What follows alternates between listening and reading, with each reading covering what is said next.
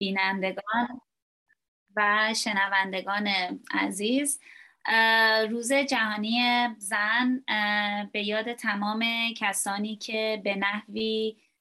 و به شکل‌های مختلف برای جهانی برابرتر مبارزه کردن در طول سالها و قرنها، یادشون رو امروز با وجود اینکه خیلی از خیلی از این مبارزان در زندگی روزمره بودن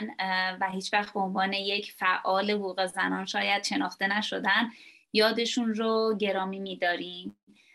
و امروز هم به مناسبت همین روز جهانی زن دور هم جمع شدیم. ما سعی کردیم که توی این برنامه به جای اینکه راجع به مسائلی که حالا مربوط به به شکلی مربوط به زنان هست ولی لزوما حوزه تخصصی ما نیست، کمتر راجع بهشون بخوایم صحبت بکنیم، چون اعتقاد داریم که به واسطه رشد تکنولوژی ما الان میتونیم به خیلی منابعی که دقیق‌تر، مفصل‌تر به این مباحث میپردازن و حوزه تخصصی کسانی هستش که تون حوزه تخصص دارن کار میکنن بهشون دسترسی داشته باشیم. ما سعی کردیم چیزی که این برنامه رو شاید منحصر به فرد بکنه اینه که سعی کنیم به عنوان سه زن که در حوزه علوم اجتماعی پژوهش میکنیم، سعی کنیم با تأکید بر تجربه زیستمون به عنوان زن به مسائل و مصائب مربوط به زن بودن در حوزه پژوهشگری و تمرین پژوهشگری بپردازیم امروز، که فکر میکنیم این جریان شاید برای کسانی که مثل ما توی حوزه‌های مختلف به عنوان یک زن مشغول پژوهش هستن و حتی برای خود من این مسئله باعث شد برنامه امروز که یکم به صورت منسجم‌تر به عنوان تجربه زیسته خودم به عنوان زن در دنیای پژوهش علوم اجتماعی بهش بیشتر فکر کنم و بپردازم. کوتاه میکنم حرفام رو. جلسه امروز ما سعی خواهیم کرد که به شکل گفتگویی و مشارکتی باشه، که شاید تلاشی که اون نظم موجود رو که همیشه یک به اصطلاح یک ساختار طبقاتی در علوم اجتماعی وجود داره که ما اعتقاد داریم که این ساختار طبقاتی ساختار مردانه‌ای هست، رو هم با این گفتگوی مشارکتی برهم بزنیم، به اصطلاح نظم موجود رو. ما یک ساعت تقریبا صحبت خواهیم کرد و بعد از اون نیم ساعت هم پرسش و پاسخ و گفتگوی غیر رسمی تر و دوستانه تر با هم خواهیم داشت. جلسه در حال ضبط شدن هست، خدمت همه دوستان این رو یادآوری بکنم و نهایتاً قبل از شروع برنامه هم این رو یادآوری میکنم که ما در ادمونتون خونه هایی که ساختیم، دانشگاه آلبرتا روی تریتی سیکس واقع شده، سرزمین سنتی و سرزمین آبا اجدادی بومیان کانادا. خیلی ممنونم از حضورتون. با اجازهتون ما برنامه رو شروع میکنیم. نفر اولی که ما میخوایم که صحبتاش رو بشنویم فرناز جان خواهند بود. بفرمایید فرناز جان. سلام، مرسی سمیرا جان، مرسی از همه، مرسی از آقای دکتر مسعود که من رو دعوت کردن به این برنامه. امیدوارم که بتونم صحبت‌های خوبی رو اینجا ارائه بدم و بقیه دوستانم ازش استفاده کنن. من فرناز یا هاجر قربانی هستم، پژوهشگر حوزه مطالعات مرگ که تقریباً ده سال میشه که در این حوزه دارم به صورت جدی کار میکنم و تقریباً حدود شش سال در یک میدان مطالعاتی بودم که میدان مطالعاتی من بسیار میدان مردانه‌ای بود، بهشت زهرای تهران، که شش سال به صورت مداوم من اونجا کار پژوهشی انجام میدادم و حالا امروز تلاش میکنم که بخشی از اون رو با شما به اشتراک بگذارم. من میتونم در مورد کار میدانی که در بهشت زهرای تهران داشتم به صورت دسته‌بندی به دو بسته به دو دسته این موضوع رو دست تقسیم کنم. یکی بحث ورود من به میدان بود و یکی بحث ماندن من در میدان میدان پژوهشی من. خب بهشت زهرای تهران به عنوان نه یک گورستان بلکه به عنوان یک سازمان گورستان معرفی میشه در جامعه مدرن ایران و اولین و نخستین گورستان مدرنی هست که ما در در ایران تأسیس کردیم بعد از انقلاب. البته قبل از انقلاب شروع شد، ولی بیشترین تجربه‌ای که داشته تجربه تدوینش مربوط میشه به بعد از انقلاب. در روزهای نخستینی که من برای در از کار پژوهشیم ورود پیدا کرده بودم به بهشت زهرای تهران، متوجه شدم که فضا فارغ از اون چیزی هست که تا اون روزش در از تصور می‌کردم و من قرار نیست که وارد یک فضایی بشم که صرفاً مناسک رو ببینم یا کارهای مناسکی رو بررسی کنم یا نحوه مواجهه جامعه رو با در از پدیده مرگ ببینم، بلکه در اولین لحظه ورودم من متوجه شدم که باید ورود کنم به یک سازمان و از اون سازمان اجازه بگیرم تا به من فرصت این رو داده بشه که بتونم در فضای بهشت زهرای تهران کار میدانی انجام بدم. نخستین ورود من به فضای سازمان دقیقاً میتونم بگم که یک تجربه ویژه بود، چرا که کاملاً اونجا متوجه شدم که من زنانگی من در از خیلی بیشتر مشخص شد. من خیلی یک ظاهر زنانه و نرمالی داشتم که برای من خیلی طبیعی بود به عنوان کسی که داشتم رفت آمد میکردم تو فضای آکادمیک. و وقتی که ورود پیدا کردم به دفتر معاونت، با اولین جمله که مواجه شدم که شما اجازه ندارید با همچین ظاهری ورود پیدا کنید به سازمان بهشت زهرای تهران، چرا که اساساً اینجا یک محیط محیط کاملا محیط مردانه است و چنین پوششی و چنین ظاهری موجب اختلال در در از کار کارمندهای اینجا و حتی بخش در از سالن تطهیر یا مجموعه عروجیان خواهد شد. و اگر قرار هست که ورود پیدا کنین، کاملا باید ظاهرتون رو تغییر بدین. این اولین واکنش من و اولین مواجهه من با مسئله ورود به میدان بود که خیلی برای من سخت بود. اون لحظه نمیتونستم چنین چیزی رو بپذیرم که داره این اتفاق میفته. و بعد از اون تجربه جدی‌ترش به این شکل بود که بعد از دو روز تلاش برای موندن توی اون فضا، من دعوت شدم از طرف در اصل مدیریت سازمان بهشت زهرای تهران که من دو دوره، یعنی دو تا از مدیرای بهشت زهرای تهران رو باشون همکاری داشتم و مدیر قبلی سازمان بهشت زهرا از من دعوت کرد که من رو حضوری ببینن و حتی آیا ببینن که من اساساً به عنوان یک خانم شرایط و ویژگی‌هایی دارم که بتونم در فضای بهشت زهرای تهران بمونم و کار میدانی انجام بدم یا نه. خب تمام اینا برای من یک چالش جدید بود، اینکه خب چرا من باید در اصل به این شکل شناسایی بشم و به این شکل باید برای من تصمیم گرفته بشه که آیا اساسا من اجازه دارم که تو این فضا باقی بمونم یا نه. جلسه بسیار عجیب و مفصلی رو من تجربه داشتم و گذروندم و در نهایت با تشویق مجدد مدیر سازمان به پوشیدن چادر و اهدای یک چادر به من این ماجرا ادامه داشت. یعنی من کماکان هی متوجه می شدم که خب من توی یک فضایی دارم قرار میگیرم که دست خودم نیست و اگر قراره که توی این میدان بمونم و میخوام که توی این میدان بمونم، مجبورم که به صورت ناخودآگاه در اصل این به یک شکل دستورات رو بپذیرم و مواجه بشم. و تمام مدت این صحبت با من بود که شما به عنوان یک خانم داری در فضایی قرار میگیری که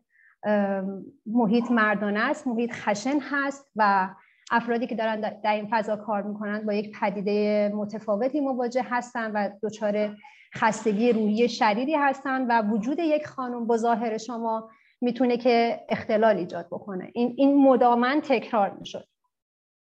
و بالاخره حالا هر جوری بود من تونستم تلاش کردم و توی اون فضا بمونم. این بخشی از تجربه من بود و تجربه متفاوت بعدی که داشتم موندن بیشتر تو این فضا، مواجهه من با در اصل مدیریت اون نهاد و اون سازمان و مراوده با این مسئولان بود. به هر حال من قرار بود که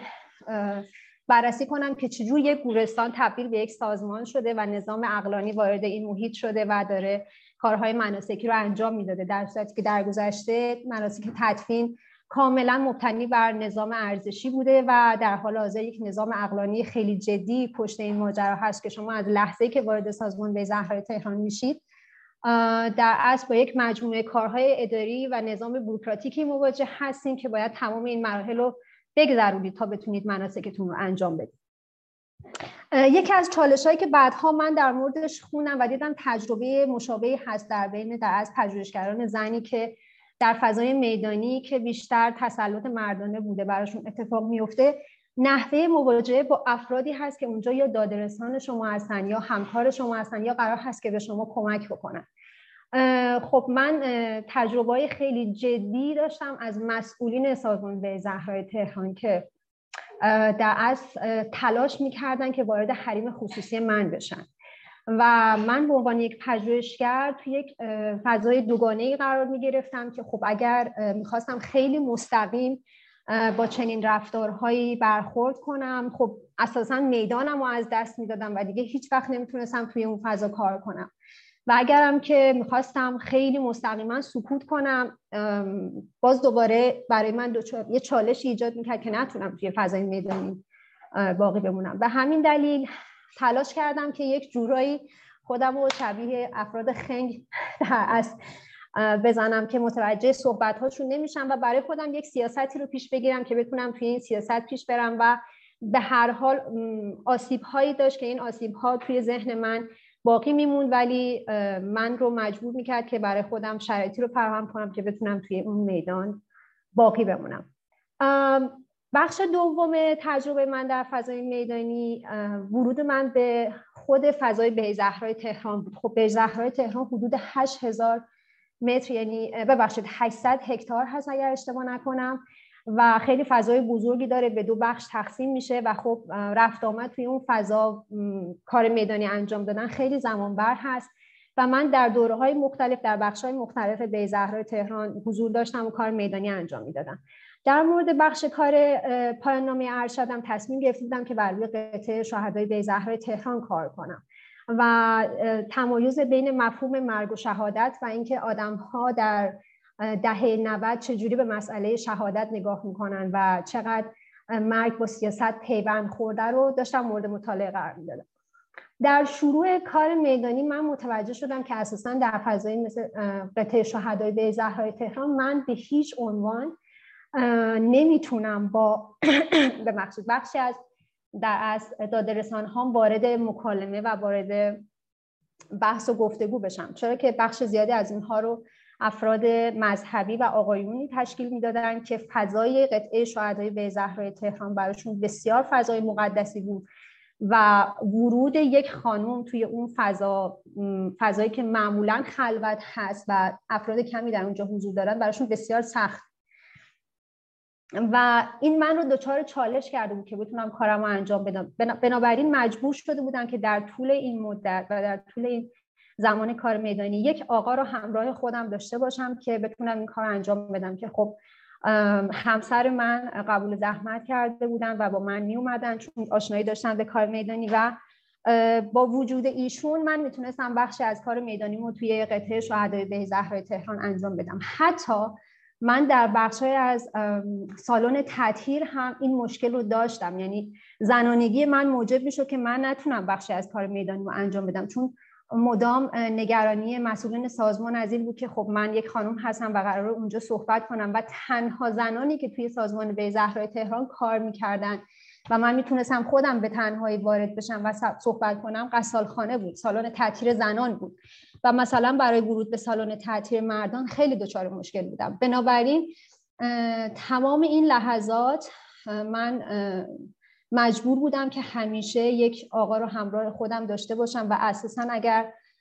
همسر من که حالا ما در اون موقع همسرم هم البته نبودن، مجبور بودیم که مدام با استفاده از حلقه، با استفاده از اعلامی که ایشون همسر من هستن منو همراهی کنن و توی اون محیط من بتونم کار بکنم و به من اجازه داده بشه که توی در از فضای مردانه بمونم و تجربه کار میدانی داشته باشم. من کوتاه میکنم تا دوستانم بتونن بیشتر در این مورد صحبت کنم.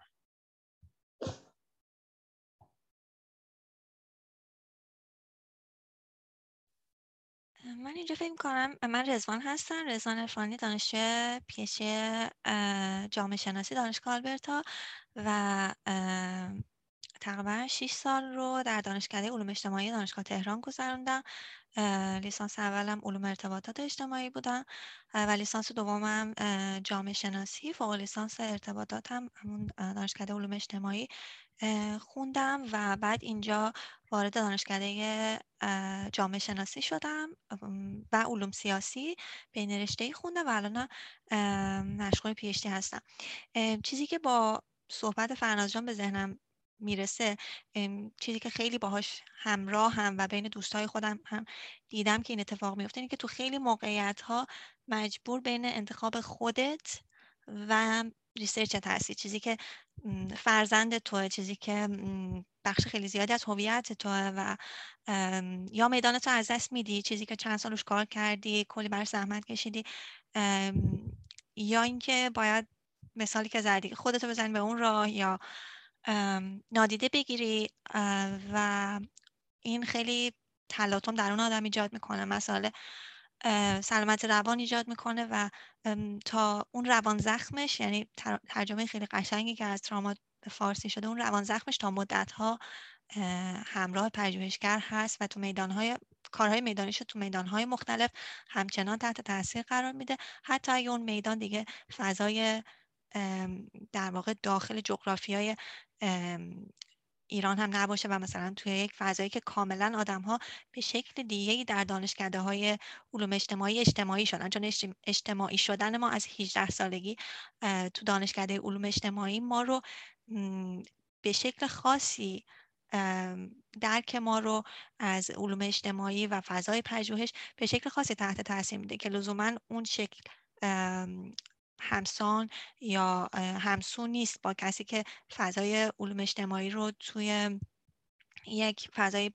به ظاهر برابر طلبی برابر طلبانه داره تجربه میکنه. ولی تجربه تجربه از کار میدانی اتفاقا خیلی متفاوت از فرناز جان هست، به این شکل که من سعی می‌کردم که حتما همراه زن داشته باشم، به خاطر اینکه حالا تو تجربه‌های مختلف کار کردن با دانش آموزان، کار کردن با بچه‌ها یا کار کردن با کسایی که به هر حال زیر هجده سال هستن و شما می‌خواید اعتماد اونها، اعتماد خانواده‌شون رو جلب کنید که دارید با اونها کار می‌کنید. و چیزی که خب توی ادبیات تحقیق هم وجود داره این هستش که زن بودن در فضای علوم اجتماعی خیلی وقتا واسطه‌ای برای جلب اعتماد هست که خب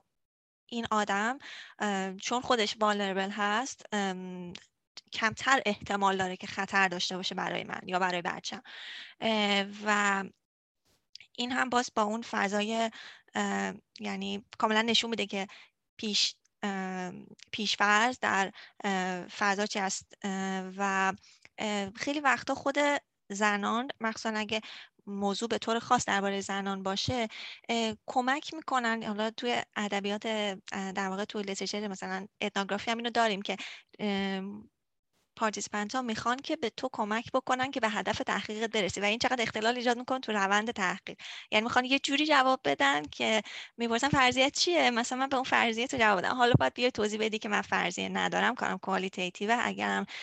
کوانتیتیتیو بود و فرضیه داشتم به شما نمیگفتم، تاپیکم حدوداً اینه. و خب حالا اون در واقع بازی های زبانی که باید در این حال که در واقع راستش داری موضوع تو بیرون از اون نمیری و اعتمادش رو جلب میکنی، در این حال هم نمیخواد شسته و رفته بگی ریسرچ کوشن من اینه و شما اینطور جواب بده. میگم حالا این فرآیند اختلالی هست که باید توسط ریسرچر کنترل بشه که کجا آدم ها دارن سعی میکنن به دل تو جواب بدن که تو زودتر این تزه رو بنویسی و فارغ التحصیل بشی، ولی اون فضای کمک کردن زنان به زنان برای انجام ریسرچ خیلی برای من ملموس و جالب بود، اینکه اعتماد میکنه به تو که تو قرار صدای ما باشی و این یکی از معدود فرصت هایی که در اختیار ما قرار گرفته که صدامون به یه جایی برسه. درسته که من اگه که ریسرچ هم بخوام پابلیش بکنم دوباره اون سیستم مردانه رفرنس خوردن و ریویورایی که دارن کار منو میبینن و اینها، یعنی باز اون نگاه مردانه برمیگرده، ولی باز یه کورسوی امیدی هست که صدای زنان رو من زن بتونم در واقع بازتاب بدم. و خیلی وقتا زنان همکاری که میکنن برای اون، من این تجربه توی ترکیه داشتم، برای اون در واقع الاینسشون هست با ما خواهریم و پیشرفت تو پیشرفت منه و ما میخوایم که تو بتونی کارتو به خوبی انجام بدی، کمک دیگه ای هست من تو رو به کسی دیگه ای معرفی بکنم. و چقدر تو این فضا چقدر این فضا حمایتگرانه برای زنان هست. منو به خونهشون دعوت میکردن و دوستای دیگهشون دعوت میکردن، مهمانی میگرفتن که من بتونم با اونها آشنا بشم و در آینده مصاحبه‌هامو انجام بدم. و این خیلی برای من جالب بود و تجربه خیلی میتونم بگم منحصر به فرد بود، گرچه که توی ادبیات دیده بودم که این موضوع چقدر شایع هست، مخصوصا وقتی که زنان خودشون در جامعه موقعیت سخت‌تر و پیچیده‌تری دارن. و به خاطر همین هم من در واقع به خاطر همین مسئله اعتماد توی کار میدانی مترجمم رو یا دستیارم رو همیشه زن انتخاب میکردم تو این فضاها، به خاطر اینکه من داشتم با یک کسایی کار میکردم که با داشتم با اکتیویستا کار میکردم، داشتم با کسایی کار میکردم که این انتخاب من باعث میشد که راحت‌تر به من اعتماد بکنن. پس اون والربلیتی در واقع دابل میشد و این به من کمک میکرد که، یعنی به یک شکل منفی به من کمک میکرد که من بتونم به هدف تحقیقم برسم. باز ولی اینجا اون انتخاب بین خودت و میدانت اتفاق میفته که من دارم از چی استفاده میکنم برای اینکه در واقع به دیتام دسترسی داشته باشم. و خب من فکر میکنم همین نگاه زنانه و این استنبول تئوری که نگاه من ارزش داره به این موضوع. بله، هزار نفر دیگه راجع به این موضوع کار کردن یا و خب این رو تو فرایند پروپوزال نوشتن توی دانشکده علوم اجتماعی می‌دیدیم. خب این موضوع کار شده، آره کار شده، ولی من که زنم میخوام روی این موضوع کار کنم. تو کار کردی و اون یکی استادی که منتور تو بوده که مرد بوده، اونم که مرد بوده، اون دانشجو هم که مرد بوده. و اثبات این که نگاه من ارزش داره یکی از در واقع میتونم بگم بتل‌های خیلی مهم توی برای من حداقل تو دانشکده علوم اجتماعی بود و خیلی از در واقع دوستانی که میدونم همچنان هم دارن تو اون فضا کار میکنن و خیلی من واقعا ستایش میکنم که تو این فضای سخت همچنان دارن کار میکنن. خب من دوباره سلام عرض میکنم، مخصوصا خدمت عزیزانی که کمی بعدتر به ما ملحق شدن. منم سمیرا ترابی هستم، دانشجوی دکترای انسانشناسی هستم، دانشگاه آلبرتا. حوزه تحقیق من خودش روی مسئله زنان هست، زنان در ایران. واسه همین یکم تعلق خاطر بیشتری دارم به مسئله. و یه نکته‌ای که حالا موقعیت من رو یکم به عنوان پژوهشگر پیچیده میکنه اینه که من در عین اینکه به عنوان یک زن که در روی حوزه زنان ایرانی، زنان مسلمان خاورمیانه کار میکنم، اینه که در عین اینکه خودم به عنوان پژوهشگر دارم کار رپرزنتیشن رو انجام میدم، نمایندگی میکنم کسانی که دارم مطالعهشون میکنم، و در عین حال خودم هم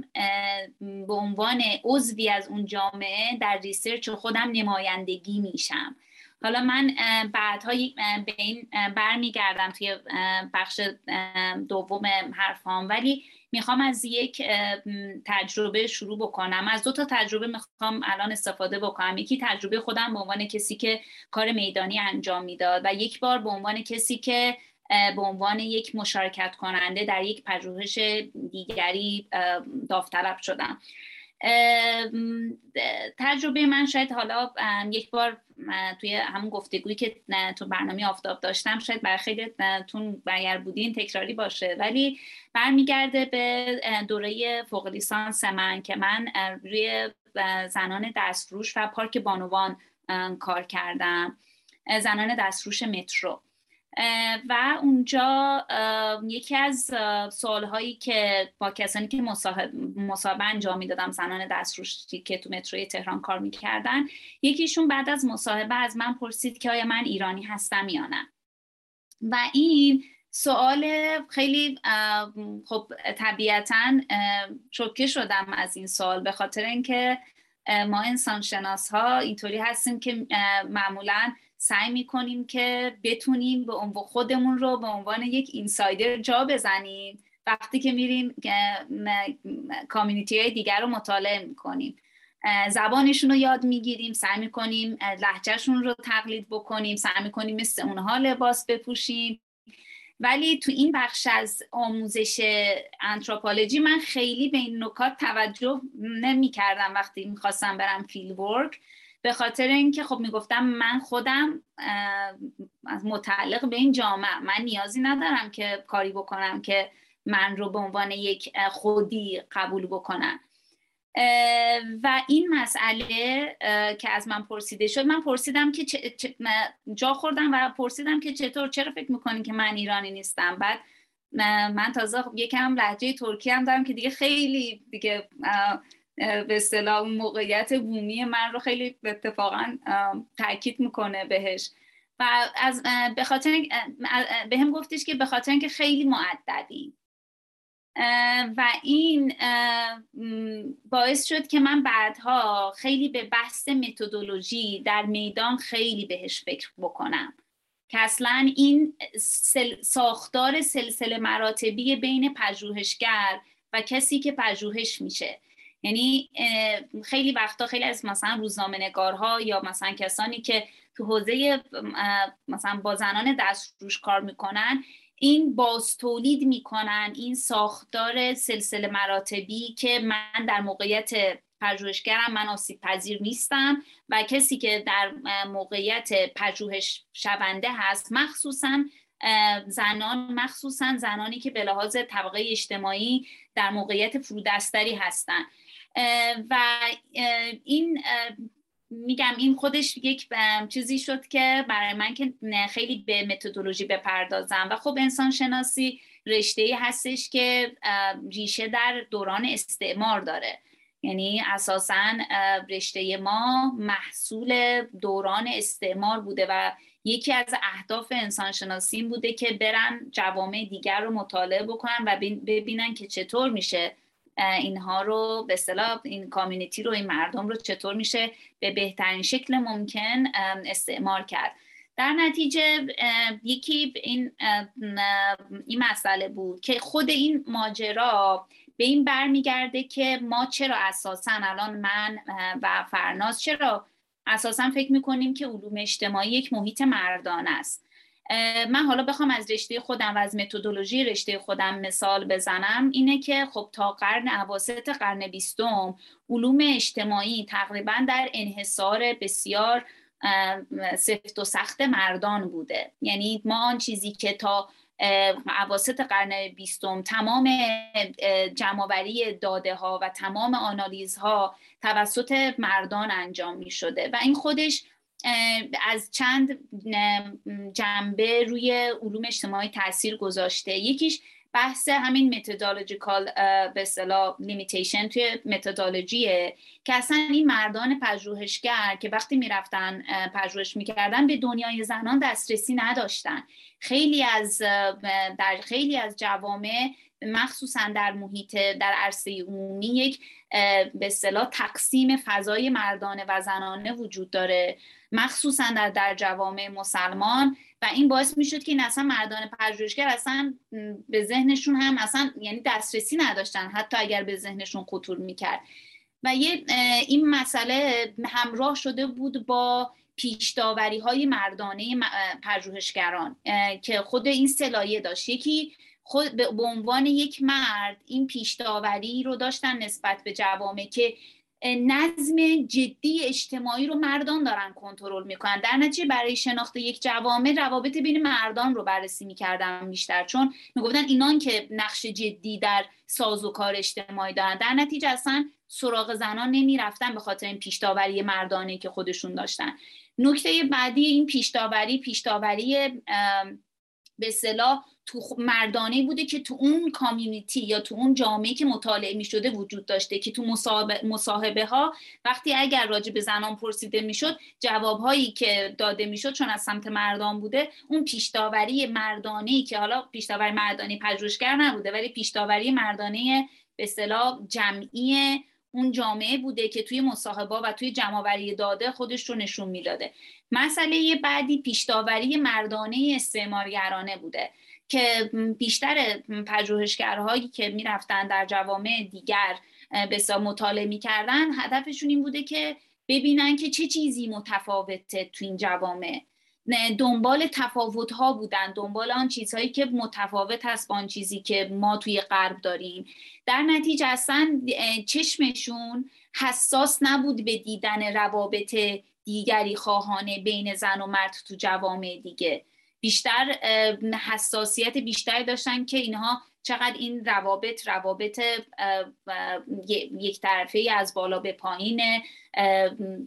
مرد نسبت به زن هست. در نتیجه خود این یعنی خود علوم اجتماعی، شکل گیریش، متدولوژیش توسط مردان در در مطالعه مردان به اصطلاح نوشته شده، طراحی شده، دیزاین شده و همین باعث میشه که ماهایی که بعدها به عنوان زن وارد این فضا میشیم با فضایی به شدت که فضایی که به شدت مردان است، مردان طراحی کردن، برای مردان طراحی کردن و از روی مطالعاتی که بر روی مردان بوده ما به این علم رسیدیم. از اینجا میخوام برسم به این روابط قدرتی که از مثالی که خودم به عنوان پژوهشگر داشتم بخوام استفاده بکنم. موقعیتی بود که من خودم به عنوان یک زن چند سال پیش هم توی کانادا در یک پژوهشی که توی ایران بود برای فکر میکنم دانشجوی علوم سیاسی بود، من شرکت کردم به عنوان حوزه مربوط به جنسیت و دوران بلوغ بود و دنبال مشار... مشارکت کننده بودم و از اونجا که خود من میدونم که چقدر پیدا کردن کسانی که حالا بخوان تو مخصوصا تو حوزه های مسائل مربوط به جنسیت بخوان صحبت بکنن چقدر کمه، یک بسیار ادا کردن دینی بود که خودم هم به عنوان کسی که به اصطلاح این سختی رو تجربه میکنم شرکت کردم. من وقتی که وارد به اصطلاح مصاحبه شدم، خب مصاحبه زوم بود و پژوهشگر طرف مقابلم که پژوهشگر بودم با سیگار، اصلا مرد بودم و با سیگار وارد به اصطلاح گفتگو و مصاحبه شدم و تمام به اصطلاح اون زبان بدن، تمام سوالهایی که میپرسیده میشد و سوالهای به اصطلاح فالوآپ کوئسچنزی که پرسیده میشد، من تماما این حس رو داشتم که من صرفاً آبجکت یک مطالعه هستم، من صرفاً اونجا هستم که یک نفر این مطالعه رو انجام بده و باهاش مدرکش رو بگیره. یعنی به شدت این احساس که اون حالا دیسمیسیو بودن، نمیدونم فارسیش رو چی بخوام ترجمه کنم، ولی اون عدم توجه، اون عدم حساسیتی که من انتظار دارم که یک پژوهشگر بخواد داشته باشه و اینکه دنبال پرس کنی تناقض توی حرفای من بگردم و اینکه و همون میگم با اون لحن و با اون و این دیدم که خب چقدر این من یک زنم، دوباره زمان تو این پژوهش من چیزی بیشتر از یک زن نیستم، نه که زن بودن چیز کمی نیست، ولی نگاه تقلیل تقلیل گرایانه یه زنانگی من احساس کردم که من کاملا من هدف این نگاه تقلیل گرایانه مردانه نسبت به زن اینجا تجربه تجربه من این شکلی بود. حالا من از اینجا میخوام برسم، فارغ از این تجربه میدانی ما، میخوام برسم به این که ما در خود دنیای پژوهش، در خود ساختار دانشگاهی باز ما دوباره چه مسائل و مسائلی رو تجربه میکنیم که حالا من اینجا تریبون رو میدم به فرناز جان که از تجربه خودش بگه و دوباره این خواهد چرخید. مرسی سمیرا جان، ممنون رضوان جان. به موضوع خوبی اشاره کردی، چون که من به صورت یونیکی تجربه دو تا دپارتمان خاص رو در ایران داشتم. یکی در دوره کارشناسی بود که تجربه حضور در یک دپارتمانی که تقریباً پنج سال بیشتر عمر نداشت و در حقیقت بر اساس همین تفکر مردانه و نگاه مردانه بعد از پنج سال این دپارتمان منحل شد به واسطه اینکه مدیریت این دپارتمان بر عهده یک خانم بود و بعد در مورد تجربه‌ام از دپارتمان علوم اجتماعی دانشکده دانشگاه تهران دانشکده علوم اجتماعی خواهم گفت و اینکه چجوری ساختار مردانه بر این محیط حکومت میکنه به یک شکلی و چجوری حاضر نیست که اجازه بده خانم‌ها به راحتی وارد فضای کار آکادمیک بشن و یا حتی در دانشگاه باقی بمونن. در تجربه اولی که من داشتم در دوره کارشناسی، این دپارتمانی که شکل گرفته بود و من خیلی خوششانس بودم که توی این دپارتمان توی اون چهار سال درس خوندم، به یک شکلی دپارتمان تخصصی و روی حوزه انسانشناسی هنر کار میکرد و در اصل مدیر مدیر این دپارتمان خانمی بود که بسیار کاریزماتیک بود، شخصیت کاریزماتیکی داشت و موجب شده بود که توانمندی خودش رو نشون بده. و وقتی دارم اینو میگم یاد این انیمیشن میافتم و دوست دارم یه بار دیگه لینک انیمیشن رو بذارم. ممکنه که بچه‌ها میگفتن احتمالاً خیلی های انیمیشن رو دیدن، انیمیشن پرل، که این خانم خیلی جدی در همون سال اول تونست که موقعیت خودش رو تثبیت کنه و نشون بده که چقدر قدرت داره و چقدر دغدغه‌مند هست. و خروجی که تقریبا میتونم بگم در اون چهار سال این دپارتمان داشت، شاید معدود دپارتمانی میتونست در حوزه دپارتمان‌های هنر بتونه داشته باشه و بچه‌های بسیار خوبی رو توی اون چهار سال تربیت کرد. منتها مسئله سر این بود که تجربه من به واسطه اینکه من به لحاظ شخصیتی هم ترجیح میدم که رابطه بیشتری با اساتید داشته باشم تا با دانشجوها، خب خیلی با اساتید نزدیک بودم و خیلی بیشتر این فضا رو تجربه می‌کردم و مراودات در اصل اساتید زن و مرد رو می‌دیدم. و وقتی که از یک جایی من مشاهده می‌کردم که خب رئیس دپارتمان تلاش می‌کنه که اساتید حوزه علوم اجتماعی رو به در اصل ما اصفهان بودیم به اصفهان بکشونه و بچه‌ها بتونن ازش استفاده کنن، از یک جایی احساس کردیم که دیگه برای اساتید مرد قابل قبول نبود این فضا و خیلی داشت براشون سخت می‌گذشت که چرا در اصل یک خانم داره مدیریت میکنه بر اینها و برنامه‌ریزی میکنه و حتی این در اصل دلخوری‌ها یا شاید ناراحتی‌ها و نگرانی‌ها از سوی دپارتمان‌های دیگه، اساتید مرد دپارتمان‌های دیگه شروع شد و مدام این حمله بود بر دپارتمان رئیس دپارتمان ما که یک خانم بودن و اونقدر کارشکنی شد، اونقدر توی این چهار سال کارشکنی شد که متاسفانه کلا دپارتمان منحل شد. اما در کنار این برای من جالب بود که همون موقع هم تو همین دپارتمان که ما بودیم اساتید علوم اجتماعی آقایی که حضور داشتن خیلی تاکید بر این داشتن که خانم ها با وجودی که بعضیشون اصلا اومده بودن توی اون دپارتمان و از بچه‌ها درخواست می‌کردن که روی حوزه مطالعات زنان کار کنن و کم شده و اینکه چون آقایون خیلی از مکان‌ها دسترسی به فضای زنانه ندارن، یک جوری براشون دانشجوهای اون دپارتمان به مثابه یک فردی بود که قرار دیتا و داده برای اونو جمع کنه بیاره و این بچه‌ها اساساً ظرفیت و پتانسیل تحلیل ندارن و همیشه مثال‌هایی رو از این می‌زدن که شما داده‌ها رو که جمع می‌کنید نمی‌تونید به اون میزانی که باید تحلیل کنید یا پتانسیلش رو ندارین. و خب این چالش خیلی زیاد بود برای ما در دپارتمان که به یه شکلی حتی خودمون رو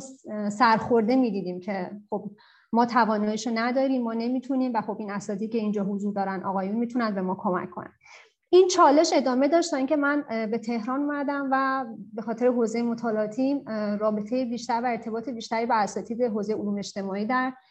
دانشکده علوم اجتماعی دانشگاه تهران پیدا کردم. هیچ وقت یادم نمیره اولین برخورد با بیشتر اساتیدی که داشتم، اولا به واسطه اینکه بین‌رشته‌ای بودم و ورود پیدا کرده بودم و یک خانم بودم، من رو نمیپذیرفتن و مدام حرفشون این بود که شما نمیتونی، شما خانمی و نمیتونی توی فضای علوم اجتماعی دوام بیاری. که خب این تجربیات این شکلی رو قطعاً رضوان جان بعداً مفصل‌تر صحبت میکنن که چه تجربیات تلخی توی دپارتمان علوم اجتماعی دانشگاه تهران وجود داشته و حتی اساتید دپارتمان‌های علوم اجتماعی در دانشگاه‌های دیگه تهران. و اولین واژه هایی که برای من به کار می بردن که خب تو خانم هستی، ازدواج می خواهی بکنی، فردا بچه دار میشی، خانم ها دخترها کار نمیتونن بکنن، دخترها درگیر زندگی میشن، دخترها تحمل اینو ندارن که تو فضا قرار بگیرن، فضای میدانی قرار بگیرن. و اساساً ورود خانوم ها حتی به عنوان مدرس یا استاد دانشگاه به دپارتمان علوم اجتماعی یک امر تقریبا غیر ممکن محسوب می شد و حتی الان هم هست، مگر اینکه مگر اینکه خانوم ها دانشجوی پژوهشگرهای خانوم توی این دپارتمان ها سر تعظیم فرود میارن و به شکلی همونطوری که خودشون خود اساتید در اصل که بر دپارتمان مسلط هستن و اونجا رو اداره میکنن به یک شکلی با شما صحبت میکنن که مگر اینکه برادریتون رو ثابت کنید و ما ببینیم که شما چند مرده حلاج هستین، چند مرده حلاج هستین و براشون بسیار مهم بود و مدام در طول این من از تقریبا سال نود و سه که تهران بودم به شدت در دپارتمان علوم اجتماعی و در بین پژوهشگرای علوم اجتماعی به خصوص آقایون اصلا، یعنی خانم که اساسا خیلی کم بوده و تازه خوشبختانه چند سالی هست که خانم ها دارن در اصل رشد میکنن و دارن خودشون رو نشون میدن ببخشید خیلی سخت بود و شما خیلی دچار چالش بودی که اصلا قرار نیست شما پذیرفته شید در این محیط و کار کنی و داستان‌های بسیار عجیبی از اساتید میشنویدی که مدام دارن در مورد مفهوم زنانگی و در مورد زن بودن صحبت میکنن و در مورد این مسئله نگاه فمینیستی حتی دارن، ولی بعد در داستان‌هاشون تعریف میکردن که ما بدون یک بار روخانی از کتاب‌های علوم اجتماعی در مقاطع بالاتر دانشگاه قبول می‌شدیم، ولی خانم‌هایی که شاگرد اول دانشکده بودن هیچ وقت نتونستن وارد دانشکده بشن در مقاطع بالاتر و این ضعف خانم‌ها رو میرسونه و این دست تخریب مدام وجود داشت. یعنی تا حدی که من در چند سال اخیر وقتی که تلاش میکردم که تو این فضا خودم رو نگه دارم و کار انجام بدم و به یک شکلی به صورت ناخودآگاه نمیخوام اصلا بگم که روحیه خودآگاهی داشتم که دارم باهاشون میجنگم، ولی برای اثبات کاری که دارم انجام میدم از یک جایی متوجه شدم که از سمت آقایون حوزه علوم اجتماعی دارم به شدت تخریب میشم. تخریب ها حتی به جاهای سنگین‌تری رسید، بحث‌های امنیتی پیش اومد، یعنی به هر شکلی تلاش میشد که اگر قرار هست یک خانومی توی حوزه علوم اجتماعی به این شکل پیشروی کنه و کار کنه ما به این راحتی‌ها بهش فرصت رو نمیدیم و چالش زیادتر و زیادتر میشد و بعد از یک جایی اگر هم میتونستی مقاومت کنی و به سمت جلو بری و کار کنی، متاسفانه توی این فضا هم که یک فضای آکادمیک بود و خب متاسفانه هم نهاد توی یه متنی هم نوشته بودم برای دستکارا، هم نهاد توسعه هم نهاد قانون‌گذاری هیچ راه حلی برای خانم‌ها در اصل نسنجیده بودن و ایجاد نکرده بودن که من خانومی که دارم توی این فضا کار می‌کنم اگر دچار از تجاوزهای جنسی بشم، اگر مواجه بشم با چنین برخوردهایی چه کاری میتونم انجام بدم و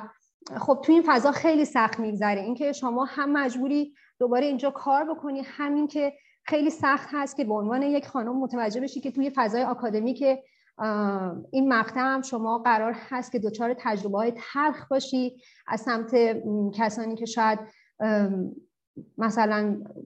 بیش از بگم ده هزار دانشجوی علوم اجتماعی در سراسر ایران کتاب‌های این اساتید رو مطالعه می‌کنن، بر اساس نگاه این اساتید دارن کار می‌کنن، وقت شما از طرف اینها دچار تجاوزهای جنسی میشین، کلامی فرق نمی‌کنه هر کدومش و این آسیب جدی به شما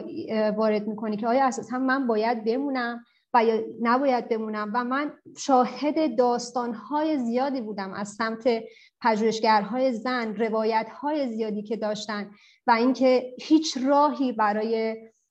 در اصل بازگو کردن این تجربیات ندارن. حالا میتونه به عنوان آبرو باشه، نگران از آبرو، ترس از آبرو باشه، نگران از این که خب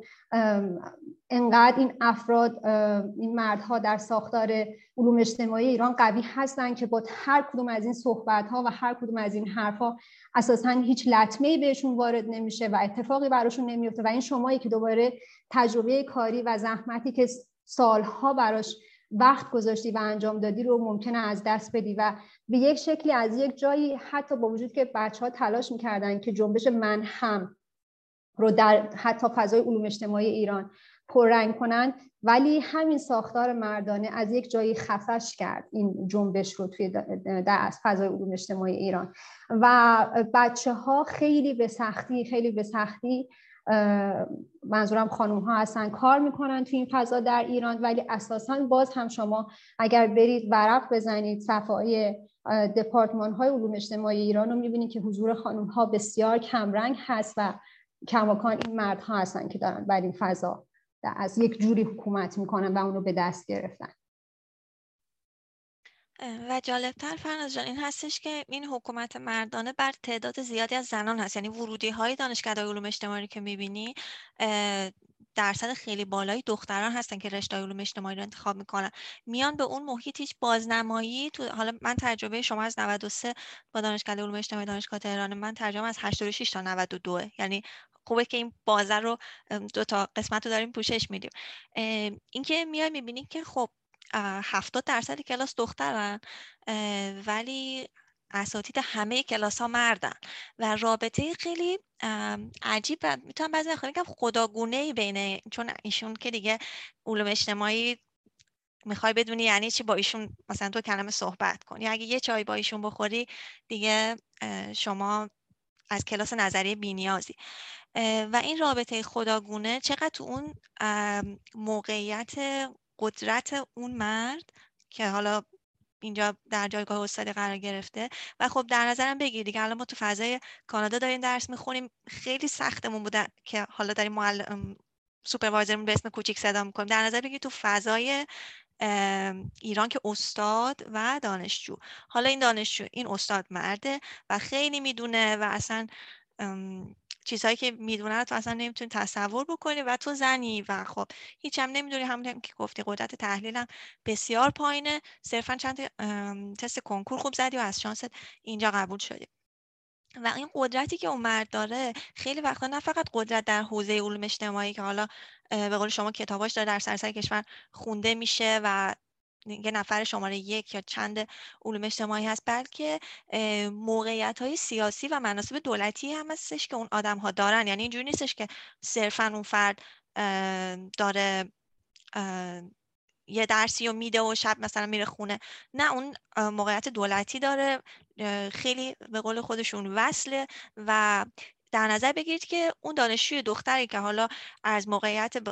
فرودستری هم ممکنه باشه یا اینکه یک دختر هجده ساله‌ای که از خانواده‌اش جدا شده اومده یه شهر بزرگتر داره زندگی میکنه، همه اینا رو در نظر بگیرید و ببینید که اون جنبش منهمی هم که با تلاش خیلی از دانشجوهای در واقع گرجویت ایجاد شد در نهایت به کجا رسید. البته که من خیلی خیلی خوشحالم که حداقل بیانیه انجمن جامعه شناسی ایران در اومد و محکوم شد، حداقل یکی از اون افراد محکوم شد و امیدوارم که در آینده هم این مسئله ادامه داشته باشه. و جالب این که اون فرد خودش هم خودشو فمینیست میدونه، یک مردی که داره رو حوزه مطالعات زنان کار میکنه خودشو فمینیست میدونه و فعال حقوق زنان میدونه و در ریسرچش داره از دستیارهای خودش که دختران جوان هستن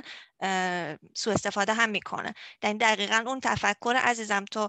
آزارگر باش فمینیست رو هم در کنارش ادامه بده. این همزمانی این دو بیشتر از همه در واقع فضای زنان در علوم اجتماعی ایران رو متلاطم کرد. و مسئله بازنمایی، یعنی حذف اساتید زن که اگر زنان برسن به اون موقعیتی که به قول شما حالا با سر فرود آوردن یا نه دیگه با فشار خیلی زیاد یا وصل بودن یا هر شکل دیگه ای، حالا همسرشون استاد باشه یا یا یا باز حذف اساتید دادن بسیار کار راحتی است که خب تو نمونه خیلی تلخ دکتر هاله لاجوردی فقید دیدیم که چطور منزوی کردن این آدم برای ده سال و اون تجربه خیلی تلخی که در واقع اتفاق افتاد. و این مسئله بازنمایی خیلی به نظرم مهمه. من دارم تو این فضا درس میخونم ولی هیچ آینده برای خودم متصور نیستم که خب من دارم علوم ارتباطات میخونم، رئیس هیچ شبکه‌ای که زن نیست، رئیس معاون هیچ گونه‌ای که زن نیست، خب پس تو رسانه که قرار نیست برم، تو دانشگاه هم که همشون هم که مردم، دانشگاه هم قرار نیست برم، استادام هم میگن که خب اومدی درسی بخونی و که موقعیتت، دقیقا این جمله رو شنیدم که موقعیت تو بازار ازدواج بهتر بشه، اومدی دانشگاه به خاطر این. و خب اون فضا رو تصور بکنید که برای آدمی که داره در دانشکده علوم اجتماعی اجتماعی میشه چه اتفاقی میفته. و نکته دیگه‌ای که به نظر میرسه در باره فضای آکادمیک این هستش که از زنان آها اون چیزی که سمیرا گفت راجع به ابژه، یه چیزی می‌خواستم به اون اضافه کنم، این که میگفتی که من ابژه توی اون ریسرچ کاملا فکر می‌کردم که ابژه این دانشجو بودن خیلی وقت تا در موقعیت ابژه قرار میده. برای خود من این اتفاق افتاد که من ابژه در واقع دستگاه پابلیش کردن برای فکر میکنی برای خود، ولی خب تو ایران اسم استاد تو چقدر برای ما سخت بود که وقت اومدیم کانادا ببینیم که اسم استاد قرار نیست اول بره، اسم دانشجو قرار اول بره و حالا تعارف استاد تو رو خدا بیان اسمتون رو بزنیم پای پیپر ما. و این فضا هنوزم برای من جا نیفتاده، یعنی هنوزم من فکر میکنم مثلا استادم که کانادایی داره به من لطف میکنه که اسمشو بالاتر من نمیزنه. و اون حالتی که تو ابژه هستی توی معاد معاملات بین آدم ها، یعنی یک نفر داره با یک نفر دیگه که توی وزارتخونه یک جای دیگه هست یه معامله میکنه که بیارنش بکننش مثلا دانشجوی دکترا و اسمش یهو میبینی اسم یه نفر پای مقاله تو افتاده، با اینکه اسم اسم دوم بود، با اینکه اصلا اساسا به عنوان دانشجو هیچ چیزی برای گفتن نداشتی ولی همه مقاله رو خودت نوشته بودی، اسم یه مرد دیگه هم میاد پای مقاله من میفته به خاطر اینکه یه حساب کتاب پشت پرده بین چهار نفر آدم بوده و خب لازم بوده که ایشون چند تا مقاله اضافه هم توی رزومهشون داشته باشه. و این کاملا اون ابژه بودن رو تشدید میکنه. یا اینکه مثلا این اساتید مرد خداگونه مثلا هر کدومشون چند تا فالو فالوور، نه به معنی فالوور اون موقع اینستاگرام نبود، یعنی مثلا یه سری دانشجوی دختر دنبال رو دارن که دارن دنبال اینا میرفتن، هر چی هر کلام دورگاه هر کی میذاره اینا یادداشت میکنن و همینها ابژه جابجایی مثلا پابلیکیشن و کنفرانس برو این کارو بکن و اون کارو بکن هستن بین آدم‌ها. و مسئله دیگه این که موضوعاتی که زنان قراره بهش بپردازن موضوعات پیش پا افتاده ای هست، یعنی اگه قراره یک موضوع درست حسابی، یه تز درست حسابی در بیاد، من انتظار دارم یه آقایی بیاد اینجا بشینه با من صحبت بکنه، یه دانشجوی خیلی در واقع با اطلاعات که از قضای روزگار هم مرد هست. یعنی این پرداختن به موضوعات سیف و موضوعات پیش پا افتاده یکی از در واقع مسائلی هست که کاملا پیش داوری میشه راجع به زنان. ولی برای من جالبه که تو کانادا هم این تجربه برای من اتفاق افتاد، یعنی وقتی که من ریسرچم رو پروپوزالم رو نوشتم و موضوعم پروپوزال من مثلا ونیه گرفت، کیلام گرفت و اینها، توی جمع مردان توی جمع زن و مرد ایرانی همه براشون اینجوری بودش که حالا واقعا این پولو گرفتی، حالا واقعا میخوای بری کار میدانی بکنی؟ بعد من میگفتم که بله، یعنی شما واقعا میخوای تنهایی بری مثلا یه کشور دیگه؟ خب بله. یعنی شما واقعا، یعنی انقدر این تردید و انقدر این تقلیل بود که اصلا من برام تنها چیزی که در جواب میگفتم این بودش که اگه من الان سیبیل داشتم شما همین سوال از من میپرسیدی؟ نه نمیپرسیدی. یعنی اینقدر واضحه این قضیه که چون من دخترم تو داری میگه تو میتونی ریسرچ رو انجام بدی، آف کورس که میتونم انجام بدم. و خب جالبترش این که تو فضای مردانه ادمونتون خیلی هم همه بیشتر فضای مهندسی و فنی هستن و حالا راجع به ریسرچ تو در واقع مدل فارسیش یادم رفت، این که یک مرد به جای تو توضیح میده ریسرچ تو رو برای خودت توضیح میده. ام... نر توضیح میگن. بله بله. یک یه همچین اتفاقی میفته، یعنی میگه که شما که نمیدونی، مثل همون که مثلا از دانشکده علوم اجتماعی می‌خواستی همیشه از انقلاب بری به امیرآباد، میگفتی که میگفت خب دخترم مثلا چی میخونی؟ تاکسی. میگفتی که جامعه شناسی. دخترم جامعه شناسی که دانشگاه نمیخواد، بگه یه روز بشین وردست من تو این تاکسی همه جامعه رو به یاد میدم. و حالا تو این فضا هم باز اون دانشجو داره به تو میگه که بیا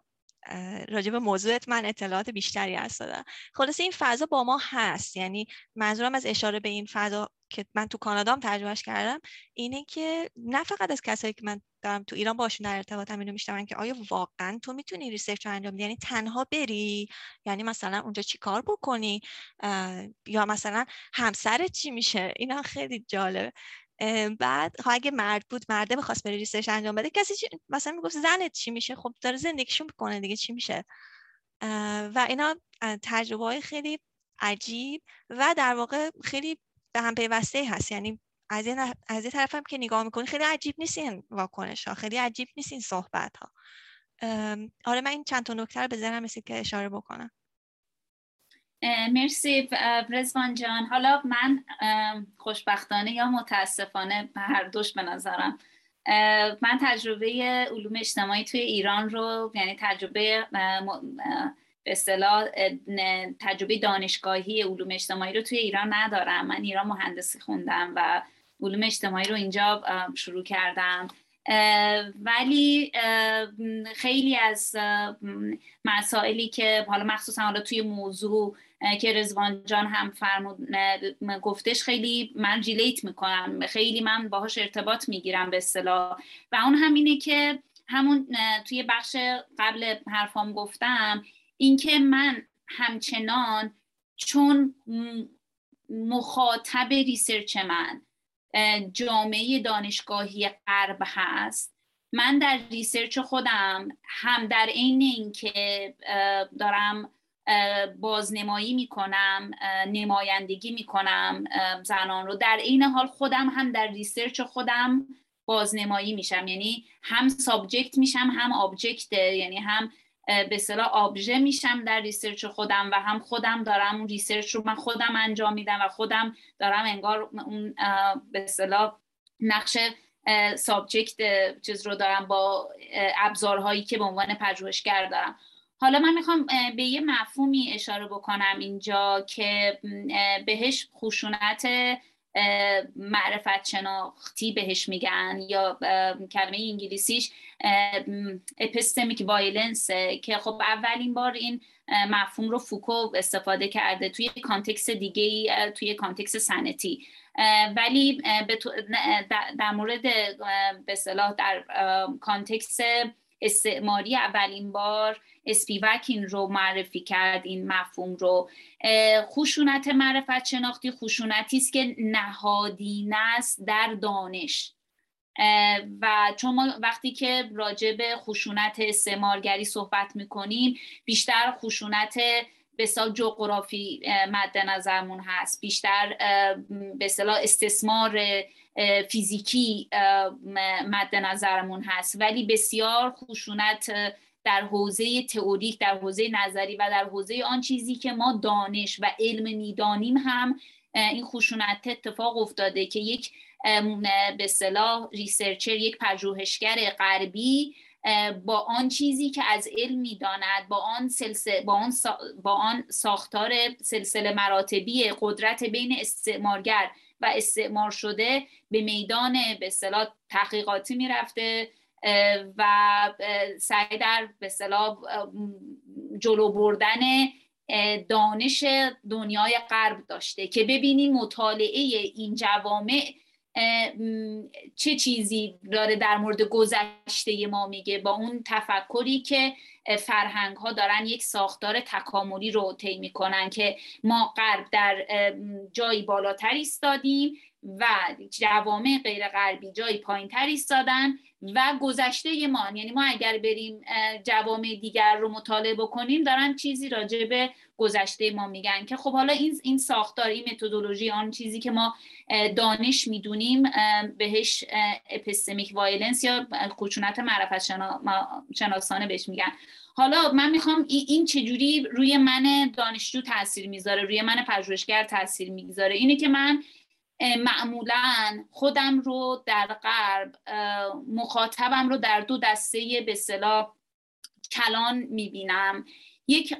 به اصطلاح یک دسته که حالا توی دپارتمان خودمونم نمایندش هست، که من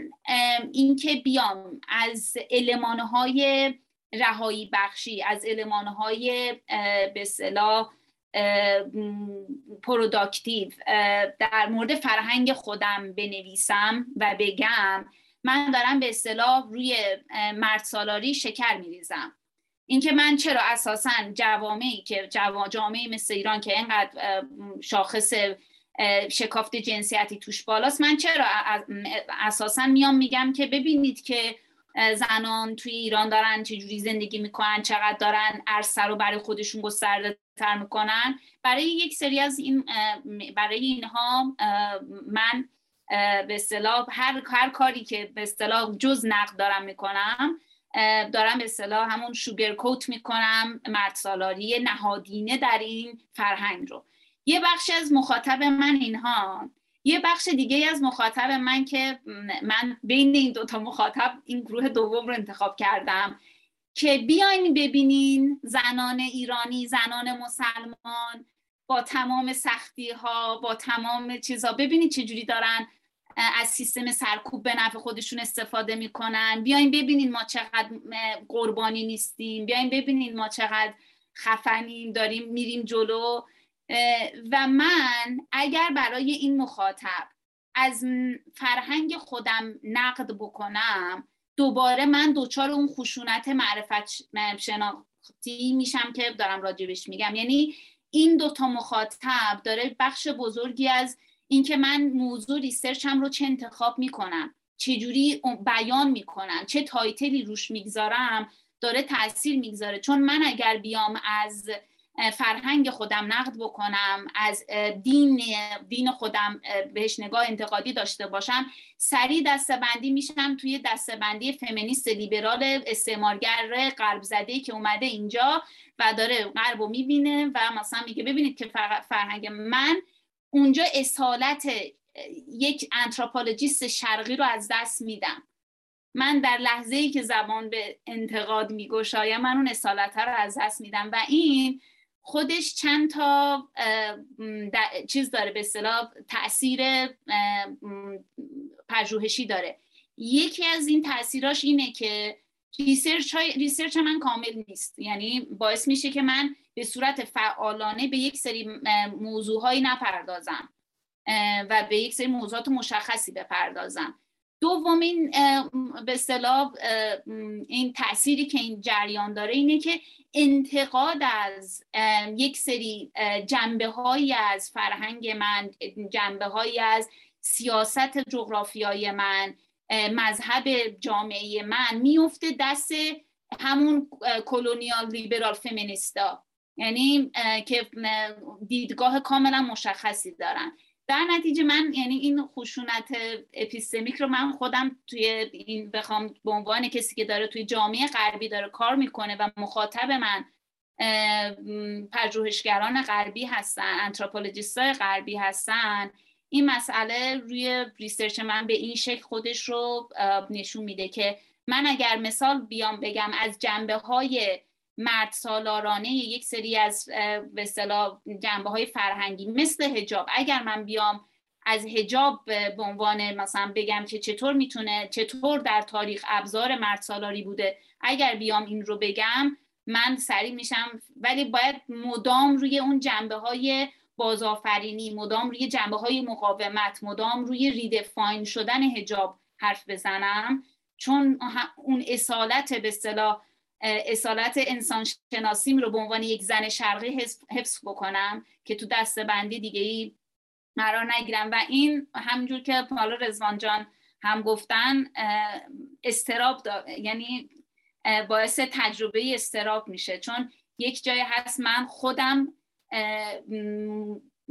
هدف اون خشونت‌های مردسالارانه در فرهنگ خودم هستم و از یک طرفی هم دوچار این خشونت اپیستمیک به عنوان پژوهشگر تو دنیای غرب هستم که از من به عنوان یه آنتروپولوژیست این انتظار داده میشه که اصالت شرقیم رو توی پژوهشم حفظ بکنم. و حالا این کل مطالبی بود که ما میخواستیم به صورت حالا نکته‌ای خدمتتون عرض بکنیم. قبل از اینکه به پرسش و پاسخ برسیم که خیلی هم دوست دارم که یعنی به اون بخش برسیم، میتونیم یه بریک خیلی کوتاه برای خوردن چایی یا آب یا حالا هر چیزی داشته باشیم. رضوان جان شما میخواستین چیزی بگین؟ اگر فکر کنم دستت رو بردی بالا یا اشتباه متوجه شدم. ببخشید من برای دانا دست تکون دادم. بله بعد بله خلاصه من نمیدونم چقدر رایج هستش که این بریک آب و چای پنج دقیقه، بعد از پنج دقیقه دوباره برای بخش پرسش و پاسخ برمیگردیم. سلام عرض ادب، خیلی ممنونم، واقعا جلسه خیلی خوبی بود، خیلی لطف کردین بابت به اشتراک گذاشتن تجربیاتتون از جا علوم اجتماعی تو ایران. من واقعا همچین تصور و ذهنیتی واقعا نداشتم و منم هم واقعا برام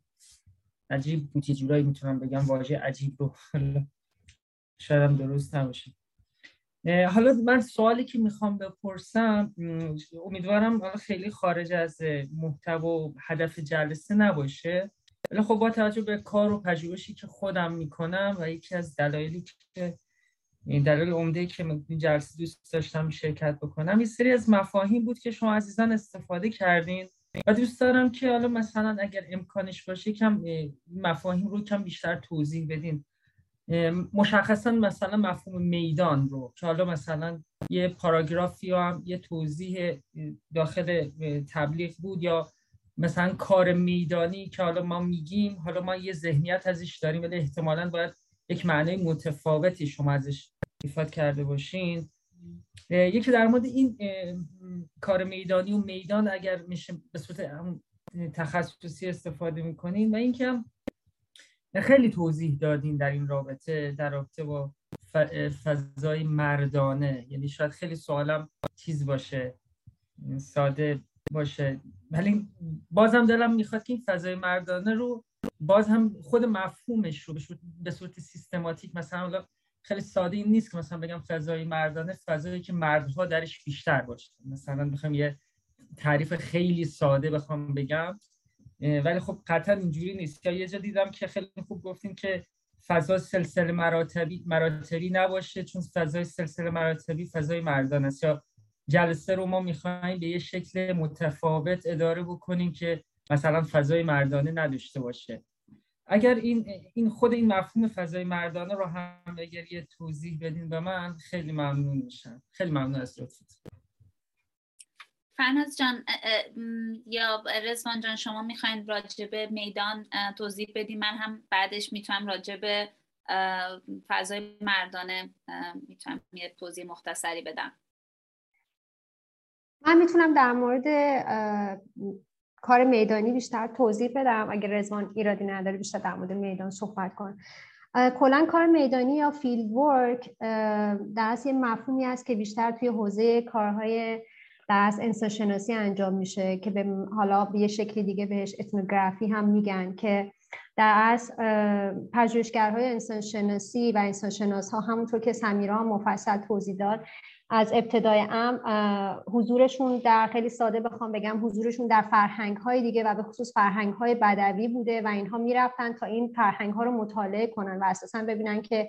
این فضا به چه شکله و آدم‌ها توی این موقعیت حالا جغرافیایی یا توی این فضا چه, چه کنش‌هایی رو با هم دیگه دارن و اساساً اون فرهنگ رو به یک شکلی به جهان غرب معرفی کنن. ولی از یک جایی به بعد دیگه در اصل نگاه انسانشناسی به این نبوده که بخواد بیاد بره به خصوص انسانشناسی مدرن و پست مدرن که بخواد صرفاً نگاهش کلونیال باشه و بخواد بره که یک فرهنگ بدوی رو مورد مطالعه قرار بده و اساساً میاد هر فضایی رو شما میتونید به مثابه حالا همون حالا میدان مطالعهتون یا فیلد ورکتون قرار بدین و میتونید اونجا رو مورد بررسی مورد بررسی قرار بدین از طریق روش‌های مختلف مثل حضور در در از فضا، مصاحبه، مشاهده و یه جور یه جوری شاید بگی که زندگی کردن و اینکه شما بتونین که به مثابه اون آدم یا اون دست کامیونیتی یا اون سوسایتی اون جامعه‌ای که وجود داره شما بتونید برای بقیه‌ای که اون فضا رو نمیشناسن بتونید اون فضا رو مثلا بازنمایی کنید و تعریف کنید و معرفی کنید. که خب حالا پژوهشگرای حوزه هم علوم اجتماعی هم علوم هم جامعه شناسی هم انسان شناسی از این به عنوان روش تحقیق کیفی، یعنی یک بخش از روش‌ها روش تحقیق کیفی است که توی این فضا استفاده می‌کنن و یک موقعیت و یک فضایی رو که می‌خوان در موردش مطالعه کنن رو انتخاب می‌کنن و حالا با حضور در اون فضا در زمان مدت مدت زمان طولانی، عکس برداری، فیلم برداری، مصاحبه بودن و تجربه زیسته از اون فضا سعی میکنن که موقعیت اون فضا یا اون مکان یا اون جامعه یا اون فرهنگ رو به بقیه معرفی کنن. رزمان جان شما میخواین اضافه بکنیم؟ بله، من میدان رو سریع اشاره کنم اگه اشکال نداره. میدان هم مفهوم، یعنی در واقع ما برای این تا که امشب اول گفتیم که زن بودن در فضای علوم اجتماعی ایران، بعد من با خودم گفتم خب وقت تعبیر خیلی خوب و درست جامعه شناختی داریم براش، اصلا اون تعبیر بیام استفاده کنیم. میدان میدان یا فیلد در واقع میتونستیم از اسپیس استفاده کنیم، یعنی همون فضا، ولی میدان به معنی این هستش که روابط قدرتی توی این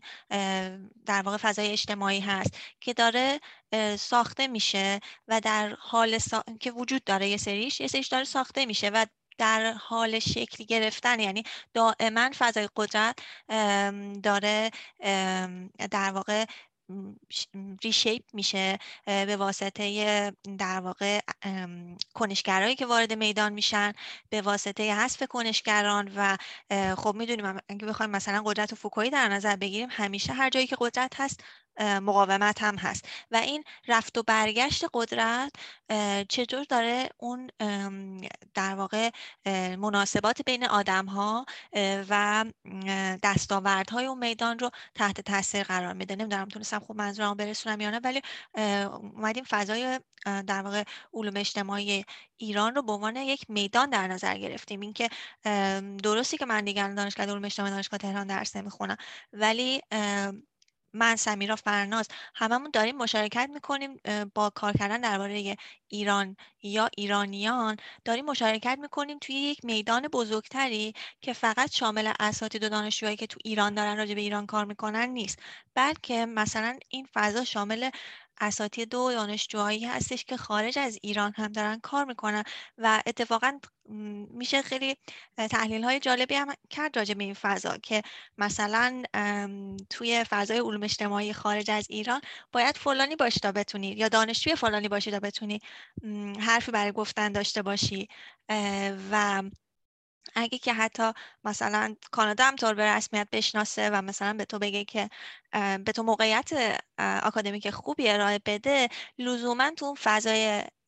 آکادمیک ایران یا خارج از ایران به تو رفرنس نمیدن، کتاب تو نیست که داره ترجمه میشه، کتاب یکی دیگه است که داره ترجمه میشه و تو دانشگاه تدریس میشه. و یه نکته هم من بخوام اضافه بکنم راجع به فضای مردانه که گفتین فضای مردانه چه ویژگی هایی داره، من دوباره اینجا میخوام از فوکو استفاده بکنم و رابطه بین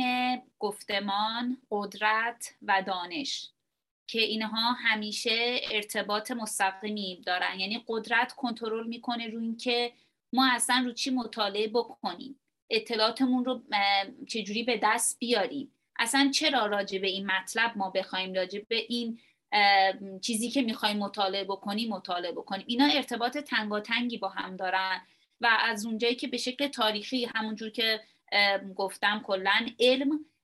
در انحصار مردان بوده، یعنی این که میگم در، یعنی هم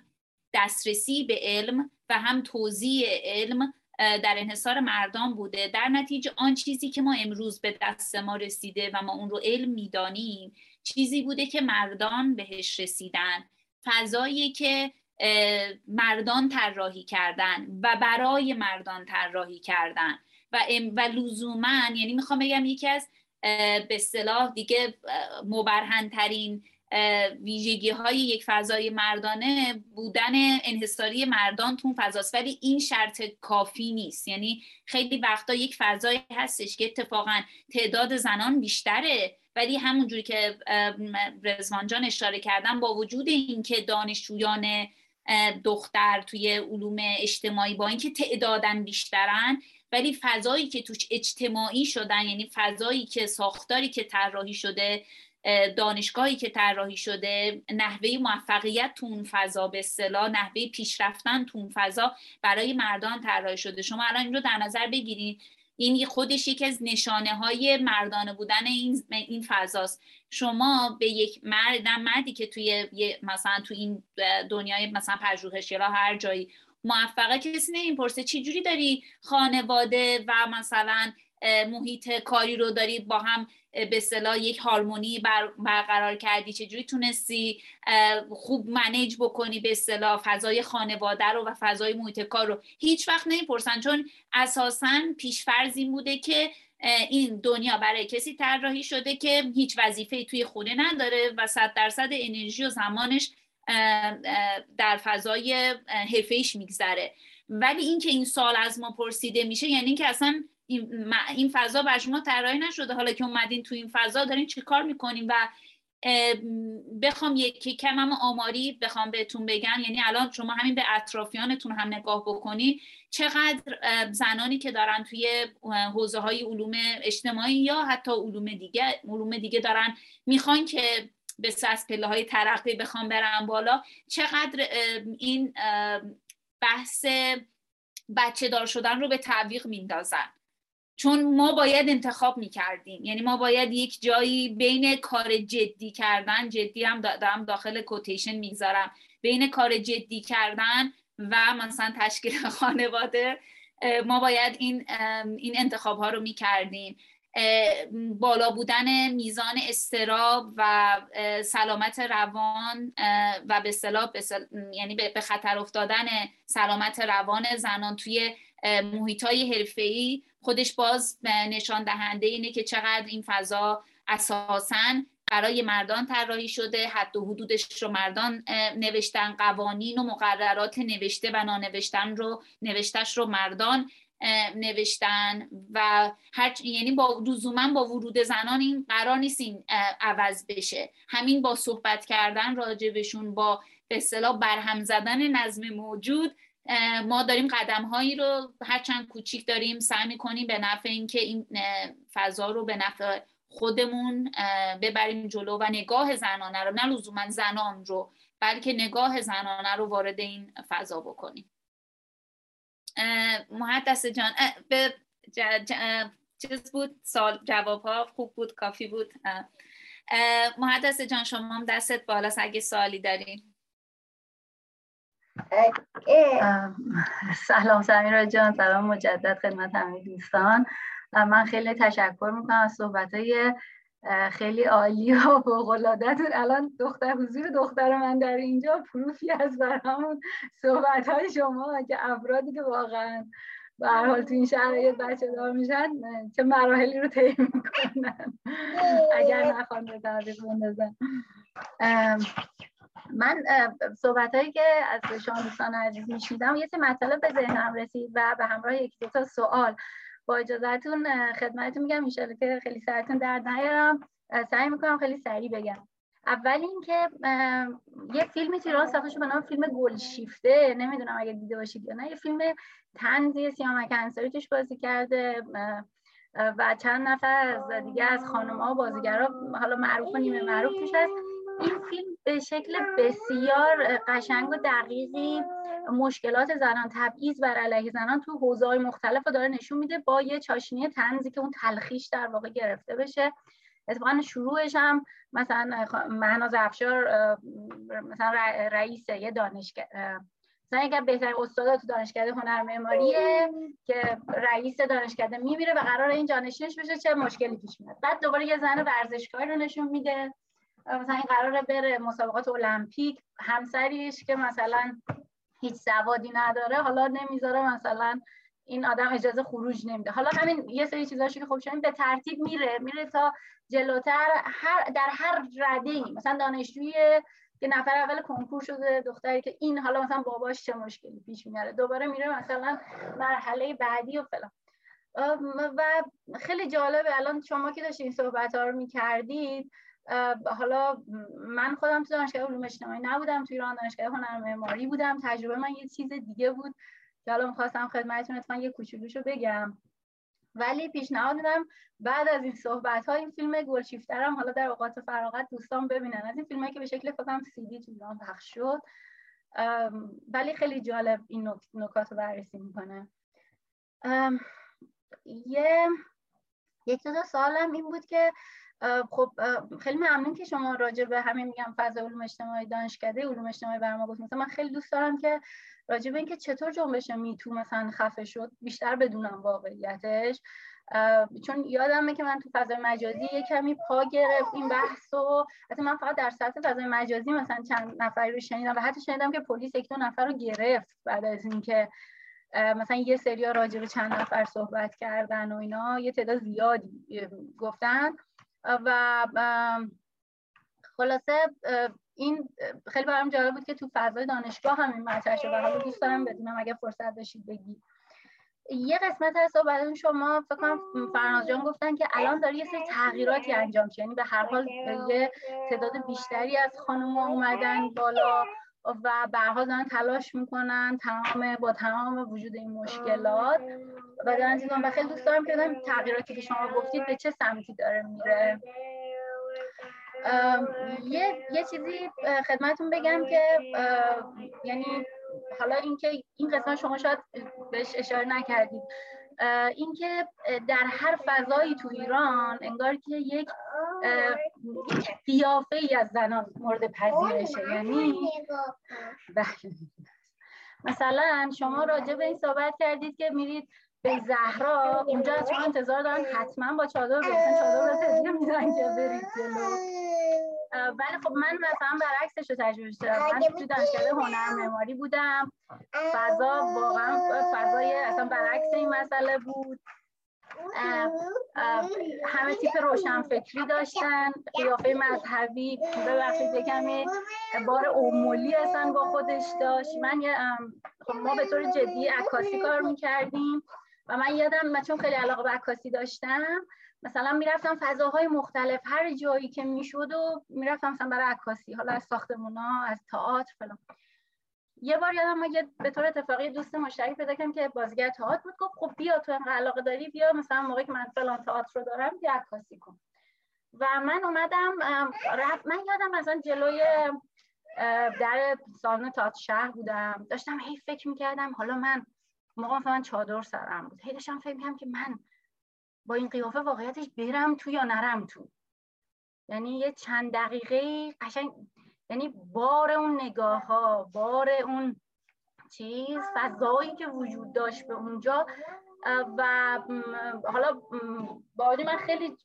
جاها مثلا هم مانتو چادر جا به ضرورت کارهایی که میکردم مجبور بودم مثلا چیز کنم و آخرش در آوردم. یعنی دیدم که اصلا هر چی فکر میکردم دیدم نمیشه من وارد این سالن تئاتر بشم با دوربین، با سپایه، با مثلا بخوام اصلا بگم که من میخوام اینجا کار جدی بکنم رام نمیدم. یعنی هر جور فکر میخواستم. یا مثلا تجربه مشابه اینو بارها من تو کوهنوردی داشتم، من خیلی جدی کوهنوردی میکردم بعد میمونم مثلا برم یه جایی خب مثلا میرفتی بالاتر خب فضا دیگه باز بود دیگه دیگه گشت ارشاد بالا کوه که نبود. بعد میگم فضا همه تیپ مثلا روشن فکری بهشم. بعد من میگم خدایا من چه حالا چون خیلی آدم پر روی من بودم میرفتم، یعنی این باعث نمیشد اون نگاه ها، اون برخوردها، متلک ها، حالا هر کی به یه شکلی باعث نمیشد که من جلو کار مثلا لذت میبردم من کوه میرفتم. ولی میخوام بگم که این که این تصور تو جامعه ایران، حالا جامعه خیلی چند پارچه، حالا این چیزی که برداشتنه این که تصورش اینه که این زنه مثلا باید هر اینجا این قیافه مورد پذیرشه، اونجا اون قیافه است. و تو و بس وقت مثلا باور کنید گفتم ای خوش به حال این آقایون انقدر مثلا در کسی کاری به قیافه‌شون نداره، هر شکلی هر جایی میخوام میرن. ما چرا باید مثلا ده مدل تیپ و قیافه داشته باشیم که اگه من بخوام برم بالا کوه برای اینکه مثلا چیزی نشنوم نمیدونم باید این مدلی برم، تئاتر باید اینجوری برم، مسجد در خونه‌مون باید این شکلی برم، دانشگاهمون باید اینجوری برم، در حالی که چه میدونم یه آقا برادر من همه جا یه شکل میره، یه تیشرت و شلوار میپوشه، کسی هم مثلا به اشکالی نداره. ولی من اگه بخوام عروسی هم برم نمیتونم برم. یا میدونید میخوام بگم اون انتظارها و اون فشار روانی که اصلا وجود داشت این خیلی چیز بود. یعنی این فقط حالا میخواستم بگم این جنبش هم حالا شاید وجود داشته باشه. و یه مطلب دیگه هم می‌خواستم خدمتتون بگم، اینکه برداشت من اینه که این فضاهایی که ما داریم باش برخورد می‌کنیم، فضای آکادمیک، حالا من میگم دانشکده هنر از این ور، دانشکده یا مثلا علوم اجتماعی از اون طرف، این فضای واقعا نشون دهنده کل جامعه ماست. یعنی اینکه خب چه میدونم اون امر و نهی که حالا تو فضای علوم اجتماعی داره به شما میشه که مثلا اینجوری باشید یا تو فضای هنر اینجوری، این تو ساختار خانواده ما دیده میشه که پدر سالار، خان ساختار، نمیدونم همه جا. یعنی من همین جوری که شما داشتید میگفتید یه جای مختلف، مثلا چیزی که من اینجا مثلا توی دپارتمان لیژرم، روی زمینه خب لیژر اند ریکرییشن هم خیلی دارم کار میکنم، بعد همه این موارد رو نمیدونم بگم باعث خوشحالی یا باعث ناراحتی واقعا ما میبینیم که حتی تو همین جامعه غربی که خیلی دارن سعی میکنن مثلا اون چیزای فمینیستی رو بهش رعایت کنن، فضا رو تلطیف کنن، میبینیم اینجا هست. مثلا یه ما تو سوشیولوژی آف اسپورت مثلا من تی ایش بودم، مثلا میبینیم که یه نقدایی که میکردن به مدیا، اسپورت مدیا، این بود که وقتی میخوان گزارش راجع به یه زن ورزشکار بدن، مثلا میان میگن که چه میدونم دوست پسرش کی بوده، حالا این چه بچه اگه داره، مثلا بچه‌شو مثلا کوهنورده، خانم کوهنورد گذاشته که بیاد که حالا اگر اینکه یه اتفاقی براش بیفته بچه‌ش چی میشه. ولی همین حرفو کسی به مرد کوهنورد مثلا نمیزنه. اگه گزارش وسط بازی هندبال داره انجام میشه، کسی نمیاد مثلا بگه دوست دختر اون بازیکن هندبال مثلا کیه، نمیدونم خانواده چه. ولی به زنان که مثلا میرسن گزارش، وارد فضای خصوصیشون هم میشن، نمیدونم جزئیات زندگیشون هم اون مثلا مدیا سعی میکنه چیز بکنه و حالا چیزای دیگه. اینجا مثلا یه اکسپکتیشن های دیگه حالا روی مثلا چهره زنان هست، مثلا حتی نقد مجلات ورزشی رو ما دیدیم و اینا به یه شکل دیگه. یه حالا من دیگه صحبتمو فقط کوتاه کنم. آخرین چیزی که می‌خواستم براتون تعریف کنم این که چند پیش من یه مقاله هم داشتم روش کار می‌کردم راجع به همین موانع مثلا زنان، موانع ورزش و تفریحات زنان. داشتم برای یک دوستی تعریف می‌کردم، یکی از مهم‌ترین موانع اینه که آقا ورزشگاه‌های ما یا مثلا مکان‌های تفریحی سگریگیتدن دیگه، تفکیک شدن، زن‌ها یه ساعتی میرن، مردا یه ساعت. تو دانشگاه با وجود اینکه بیشترین ورودی خانم هاست، ولی متاسفانه کمترین ساعت به خانم ها داده میشه. یعنی مردان تمام تلاششون میکنن که ساعت های خوب رو مثلا وردارن. چه میدونم اگه ما رمضونه نمیدونم بعد افطار حتما آقایون میگیرن قبل افطار، یا مثلا حتما ساعت های مثلا اول صبحی که همه دارن کار میکنن و مثلا میدن به خانم ها. من خودم یادم میرفتم مثلا میخواستیم یه تنیس بازی کنیم، یه شنا میخواستیم بریم، میگم یه ساعتا یا با کلاسامون نمیخورد، بقیه ساعتا که مثلا ساعتای خوب بود همه رو آقای مشهور. من اینو داشتم توی جمعی اصلا میگفتم یک روز پیش نتیجه اینو، بعد یه آقای خیلی جالب بود برگشت گفت من تو دانشگاه بودم، یه آقایی که دقیقاً خودش رو همین مطالعات جامعه شناسی میکرد راجع به موانع ورزش زنان، میگفت برای اون تمام تلاشش رو میکرد که بره زودتر زمین فوتسال رو رزرو کنه که خانمایی که زودتر میان نتونن بگیرن. و میگفت که به اینا مثلا میگفتش که اینا که ورزش نمیکنن که بابا، سه نفرن مثلا ورزش بلد نیستن. و همین خوا... همین آقا اصلا طرز کارش روی این بود که موانع ورزش زنان بود. و ولی خب خودش تمام تلاشش میکرد که مثلا بره سالن رو بگیره و به دست اینها نرسه. همین، ببخشید دیگه خیلی اگر که صحبتام طولانی شد، همین بیشتر نرسید. خب مهندس جان، یه بخش از حرفات که کامنت بود خودش، یعنی ولی اگر من حالا چون خودم خیلی اطلاعی ندارم، اگر فرناز جان یا رضوان جان راجع به جنبش میتو توی علوم فضای علوم اجتماعی ایران اگر میتونین راجع به اینکه چطور شد، اصلا چجور پیش رفتیم ماجرا، اگر میتونین کامنتی اضافه بکنین بفرمایید.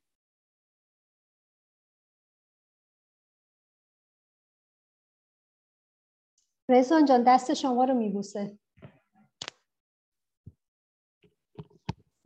خیلی سخت است توضیح این که در واقع چه اتفاقی افتاد، چون هیچ کس نمیدونه در واقع چه اتفاقی افتاد، ولی اینکه توی یک فضایی معمولا یک تکنیکایی که استفاده میشه توی این شرایط این هستش که موضوع دیگه‌ای وسط میاد که اون موضوع در واقع کنار گذاشته میشه، یا مگه حالا مسئله در مواجهه با بقیه مسائلی که مربوط به زنان هست، مثلا راجع به حجاب اجباری اعتراض میکنم، میگم یعنی همه مشکل شما زنان الان فقط همین یه تیکه پارچه است، راجع به یه چیز دیگه حرف زنی یعنی الان فقط مشکل شما همینه. یعنی باز اون نگاهه وجود داره که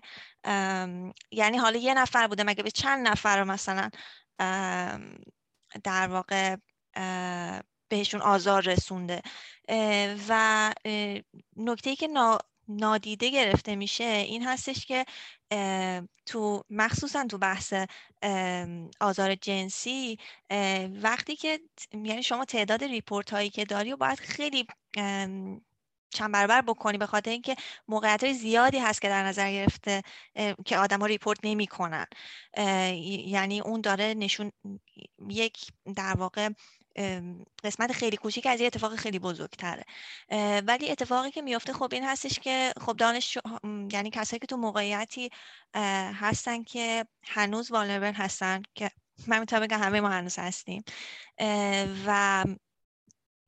خب خیلی سخته راجبش صحبت کردم. و خب شما در نظر بگیرید که یک دانشجویی یا دانشجوی سابقی که حالا چند سال هم گذشته شاید، یا به واسطه همون مشارکت توی اون تحقیقه یا کار کردن با فرد ایکس به خودش الان یک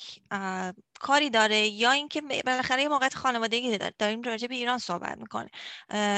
و همیشه اون فردی که آسیب پذیر هست راجع به آزار اون کسی هستش که موقعیت در واقع فرودست داره. و همه اینا به نظر من دست به دست هم میده که آدمای کمتر بخوان صحبت بکنن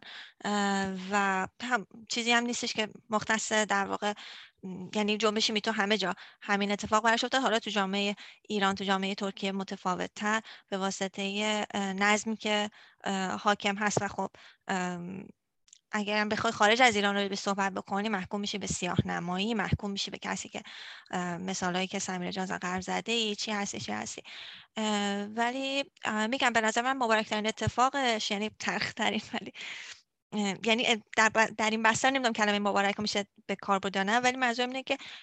حداقل اتفاقش این بودش که انجمن جامعه شناسی ایران بیانیه داد و خب درسته که نهاد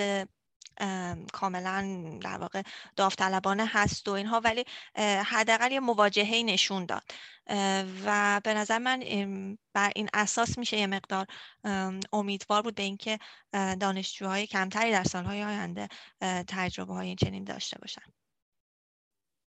من یه نکته بخوام اضافه بکنم که دیگه سوالی هم نداریم، یه جمع‌بندی خیلی کوتاهی هم بشه راجع به حرفی که رضوان جان زدن که خیلی وقتا مسائل ما الان یه سال اومد خیلی وقتا مسائل مربوط به زنان مسائل خیلی غیر جدی محسوب میشن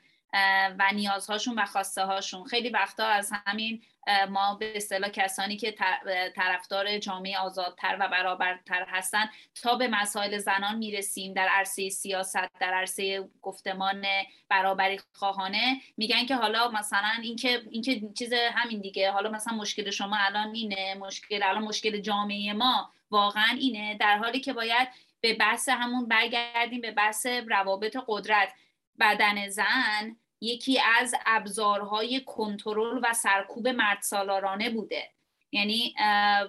توی از دوره افلاطون به بعد تقریبا یک جدایی بین بدن و ذهن اتفاق افتاده و ذهن و وجود یک ماهیت مستقل تری انگار بهش به اصطلاح داده شده که در زندان تنه. خب که در ادبیات عرفانی ما این خیلی رایجه که ما در زندان تنمان اسیر هستیم، انگار ما یک چیز دیگری که حالا این تن زندانه، در حالی که بعدها و یه بخش از مبارزات اولیه فمینیستا تأکید بر قوه عقلانیت زنانه بوده، یعنی اینکه ما زنا هم میفهمیم، ما زنا هم اصلا آیکیمون کمتر نیست، ما هم میتونیم در علم موفق بشیم و اون جمله معروف چیز که ذهن جنسیت ندارد. ولی بعد از این جریان به خصوص با ورود فمینیستای سیاه آمریکایی به عرصه به اصطلاح مبارزه، تاکید بر بدن زن دوباره اومد بالا. اینکه حالا مثلا گیرم که من ذهنم اصلا کمتر اصلا اصلا به اندازه یک مرد کار نمیکنه، آیا این توجیه این همه تبعیض‌ها هست؟ چون مرد، چون زن سیاه آمریکایی خودش رو در تبعیض تو امانه هم نجات پرستی میدید، هم جنسیت زدگی میدید. در نتیجه بدن زن مهمه، کنترل بر بدن زن مهمه. یک کتابی در این راستا نوشته شده که خیلی توصیه میکنم که حتما بخونید اگر علاقه دارید، که اگه من نمیتونم برقصم این انقلاب انقلاب من نیست. If I can't dance, it's not my revolution. که همین برمیگرده به اینکه این یکی از خودش ابزارهای سرکوب خواسته های زنان شده که شما اصلا مهم نیست، این مسئله مهم نیست که شما دارین راجع بهش میپردازین. چون حالا ما الان این همه فقر هست تو جامعه، حالا ما بیایم راجع به مثلا حجاب اجباری مبارزه بکنیم، ما این همه فساد و اختلاس و اینها هر سال، این مسئله چیز مهم نیست. بفرمایید آقای یزدان شناس.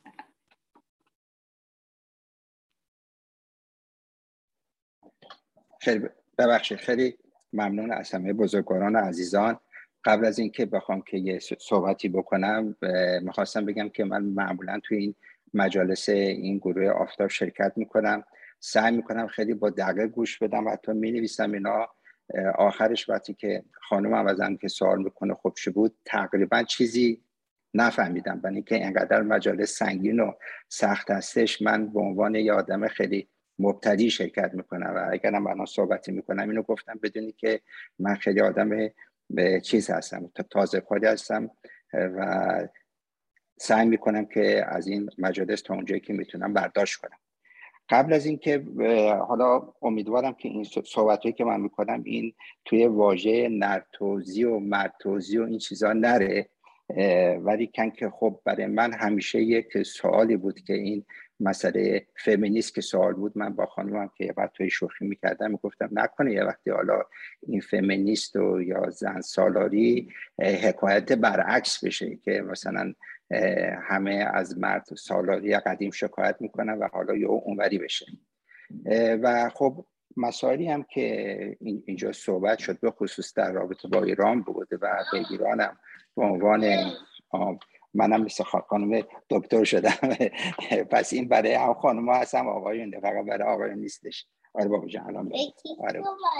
با خانم آقایون سوال کنم. آره میام الان بابا جان. خلاصه میخواستم بگم که ما در قرآن داریم با کدوم آقا سوال با هم با هم هم سوال کنیم. آره آره آره یه دقیقه اجازه بده. خلاصه در قرآن ما یه آیه داریم، آیه بیست و نه سوره کهف، چون که این در رابطه با ایران مطرح شده بود و از دید اسلام گفته شد. البته من فقط دارم آیه رو میخونم و خداوند اینجا میفهمن قل الحق من ربکم فمن شاء فلیؤمن فمن شاء فلیکفر. میگه که از طرف خداوند پیغمبر شما حق رو بگو، حالا یکی دلش خاص بهش ایمان میاره، یکی هم دلش نخواست ایمان نمیاره، اما شاکرن و اما کفورا. آیات خیلیه، یا مثلا لا اکراه فدی. خب حالا البته من میدونم که در ایران آیات دیگه هم خونده میشه که مثلا دست راست را قطع کنین، پای چپ را قطع کنین، اینا که میاد اون استاد دانشگاه اونطوری در رابطه با مسله کردن مردم صحبت میکنه. اینا همه جای بحثی داره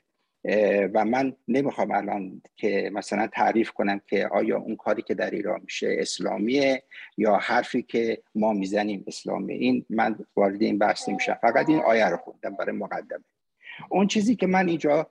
متوجه شدم این هستش که به عقل من میرسه که وقتی که انسان وارد یک میدانی میخواد بشه، به طبع وقتی که میخواد تحقیق در اون میدان بکنه، خودش رو باید با شرایط اون میدان وقف بده. مثلا اون خانم عزیزی که میخواستم برم به بهشت زهرا، درسته که ممکنه که اون شرایط با اعتقادات عقلی من جور در نیاد، ولی من آره بود به شما بشور میدونم آره میگه میخواد بره تو میدان و خب شما اگر در اون میدان بخواین تحقیق در رابطه با حجاب بکنید، بله اون مسائل میتونه که مهم باشه. ولی اگر تحقیق موضوع دیگه هستش، آدم بس سعی بکنه که خودش رو با اون تق... با اون شرایط میدان مطابقت کنه. مثلا فرض بکنید شما میخواین ببینید در یک روستایی در آفریقا، خب مشخصه اینجا آدم راحت میخوابه، راحت حموم میگیره اینا، و شرایطی که در میدان روستای آفریقا وجود داره با به میل ما نیستش، و خب آدم ولی برای اون کاری که باید انجام بده مجبوری که با اون کدی که در اون روستا هستش و یا کد لباسی که در بهشت زهرا بوده و خودشو به خاطر اون تحقیقی که می‌خواد انجام بده جلو ببره. ممکنه که اون فردی هم که اونجا رئیس بوده خودش به اون حرفی که میزده اعتقادی نداشته باشه، ما خودمونم جای اون بذاریم. اگر که اون بیاد بگه برای شما خودم هر طوری می‌خواید بیاید، ممکنه اون فردم کارشو از دست بده که مواردی بوده که اینطوری دیده شده. ولی خب این یه چیز کلی هستش که در میدان وقتی یک محقق میخواد وارد بشه، اگر که تحقیقش در رابطه با اون مسائل هست، بس با شرایط میدان، مثلا فرض بکنه یک مردی وارد زندان خانوما میشه و میخواد یه تحقیقی رو انجام بده در رابطه با شرایط زندگی خانوما در زندان خانوما. خب مشخصا برای همینجا همجا تو همین شهر خودمون، من به ایران کاری ندارم، مشخصا برای اون مردی که وارد زندان خانوما میشه یه سری مشکلاتی به تب به وجود میاد که ربطی هم به اسلام و دین و مذهب نداره، و یا برعکس خانمی که وارد یه زندان مردونه میخواد بشه و یه تحقیقی رو میخواد در رابطه با شرایط زندگی مردا بکنه. اونطوری که اگر که شما بهتر میدونی، شما بیشتر از من مطالعه کردین، در همین آمریکای خودمون تا سال دهه مثلا هزار و نهصد و سی اینا به یک نوعی حجاب بوده، یعنی دامنها یک کدی داشته. خانم‌ها که میرفتن کنار دریا یه سری مامورا بودن با مت میآمدن دامن رو اندازه‌گیری میکردن که تا اون مقداری که بالای زانو باشه میتونه باشه، یعنی بوده یا نبوده. یک بالاخره ما میدونیم که در همه آمریکا، کانادای خودمون هم خانوما تا یه مقطعی اجازه رأی نداشتن، یا اینکه حالا به سن شما نمیخوره ولی به سن من میخوره. من خودم دقیقا یادمه که در ایران زمان شاه وقتی که مرتبه اول، خیلی معذرت میخوام من خیلی عامیانه صحبت میکنم برای اینکه گفتم آدم خیلی معمولی هستم، وقتی که در مرتبه اول مینی جوب وارد ایران شد در موقع شاه و اصلا کاری هم به اسلام نداره، مردم خیلی با دید بد بهش نگاه میکردن، و حتی میتونم بگم که مثلا مینی جوب هیچ وقت در جامعه، در فرهنگ مردم ایران به عنوان یک لباس کد درست از بین برای همه مردم مورد قبول قرار نگرفته بود. و یعنی میخوام یزدان یزدان شناس هستم. ببخشید یزدان شناس. من متوجه منظورتون هستم. اگر فقط چون ما الان بیشتر از زمان خودمون هستیم، من متاسفانه خودم تا ساعت هشت بیشتر نیستم. اگر اضافه تر میخواید نکته‌ای بگین که الان جا انداختین که تو جواب حتما بهش اشاره بکنیم بفرمایید، ولی لطفاً بله. با عرض نمردگی و معذرت می‌خواستم وفادار باشم به زمانبندی برنامه. بفرمایید. بله بله، فقط می‌خواستم بگم که وقتی شما میایید به همین مسئله حق خانم‌ها در همین غرب هم نگاه می‌کنید، خب می‌بینیم که اگر که در غرب هم یه انقلابی شد که خانم‌ها به حق رسیدن، مسئولین کی بودن؟ اون موقع رئیس جمهور یا دولت حاکم آمریکا کیا بودن؟ مرد بودن. یا من خوب خودم یادمه که چند سال پیش خانم من که توی دانشگاه کار میکنه اومدن بهشون یه پولی رو اضافه دادن در ماه جولای، که گفتن که نشستن بررسی کردن دیدن که اساتید خانم نسبت به حقوقی که به مردان میدادن به خانم‌ها که کمتر میدادن، یه چیزی رو برای خودشون حساب که کرده بودن و مثلا به خانم‌ها یه پولی رو اضافه داده بودن. خب اینا باز مردا بودن، بعد نیستش. حالا من نمیدونم که در به طور کل میخواستم فقط این رو بگم که یه خورده اینه که ما فقط وقتی که بیایم بگیم که آره من میخواستم در یک محیطی برم تحقیق بکنم. بله من یه موردی رو دقیقا میدونم، استادی بوده خانمی رفته پیشش میخواسته تز بگیره، اون استاد گفته ما بس با هم سیقه بشیم،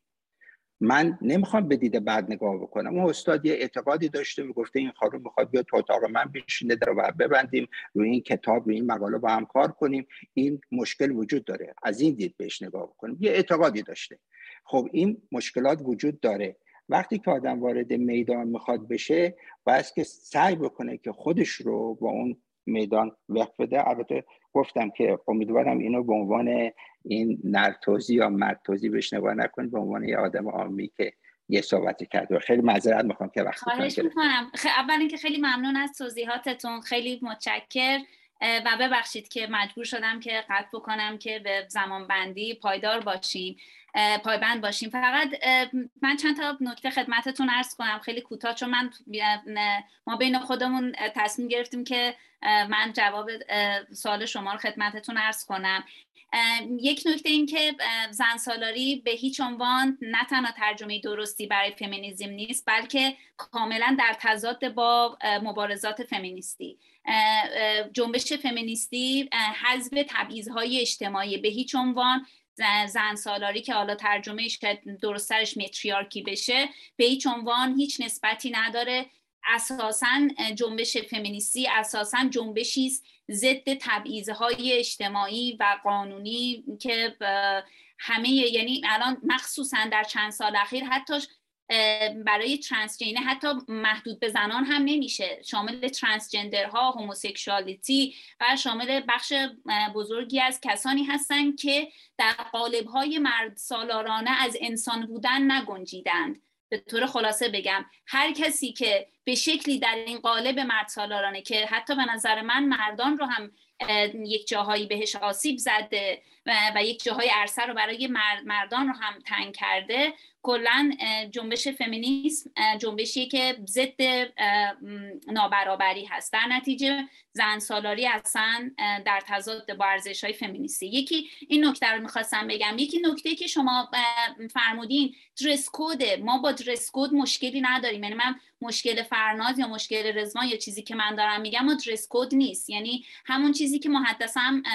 محدث جان هم گفتن که من حالا اونجا هم می‌خواستم یه اشاره بکنم، اون چیزی که شما می‌فرمایید درس کد ما اینجا طبیعتاً یه کنسرت آپرا بریم اون لباس رو نمی‌پوشیم که تیم هورتونز بخوایم بریم، ولی یک جایی هست من نمیتوانم در اون جامعه در اون فضا پیشرفت بکنم، اصلا جلوی ورود من گرفته میشه، نه به خاطر ارزش‌های فرهنگی بلکه به خاطر تبعیض‌های اجتماعی. روابط قدرت خیلی مهمه. من همیشه اینجا میگم، من میگم که ما به حق زنانی که محجبه هستن توی کانادا به حق بر تأکید دارن بر حق اینکه بتونن در جامعه کانادا حجاب داشته باشن و من هر جایی که تونستم همیشه سعی کردم از حق دیانت انسانها دفاع بکنم، از حق تمرین و ممارست دینداری، چون میدونم که الان روابط قدرت در دنیای غرب علیه زن محجبه هست، به همین صورت هم اون ورش، یعنی اون ور هم هست. آیا ما در جامعه کانادا آیا یک پلیسی داشته باشیم که زنان محجبه رو با خشونت توی خیابون بکشه و سوار ون بکنه؟ ما داریم راجع به همچین خشونت بر بدن زن داریم صحبت میکنیم. قطعا مسئله که شما میفرمایید در همه جوامع در همه فرهنگ ها هست و اسمش تفاوت فرهنگیه و ما هم بهش احترام میگذاریم. ما یکی از تمرین هایی که توی فیلد ورک انجام میدیم اینه که بتونیم مثل کسانی که قرار مطالعهشون بکنیم لباس بپوشیم، به اصطلاح استند اوت نکنیم. این یکی از تمرین های فیلد ورک و تمرین های میدانی هست. ما قرار نیست بریم به اصطلاح به چشم بیایم، قرار نیست از عرف اون کامیونیتی که هستیم از اون عرف بخوایم به اصطلاح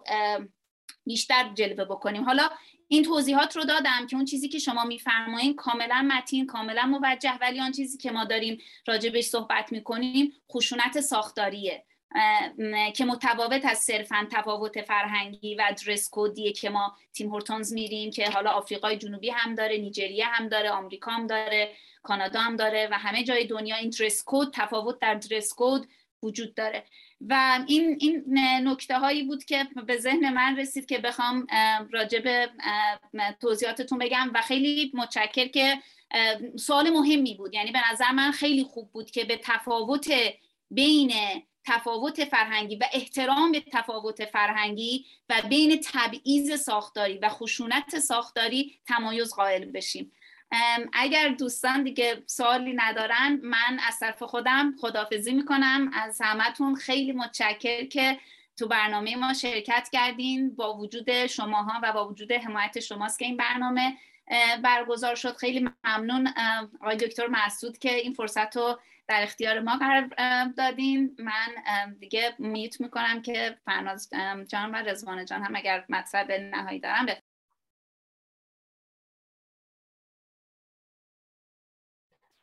من ممنونم از همگی، خیلی زحمت کشیدین، خیلی لطف کردید. خیلی دوست داشتم که در نهایت آخر جلسه از دکتر مسعودم بشنوم، صحبت‌های و نظر و کامنت‌های ایشونم بشنوم. امروز خیلی ساکت بودن آقای دکتر. خیلی ممنون. من داشتم استفاده می‌کردم. منم البته حالا پرسش‌هایی که مرتبط باشه با در واقع تجربه‌های خاصی که شما در عرصه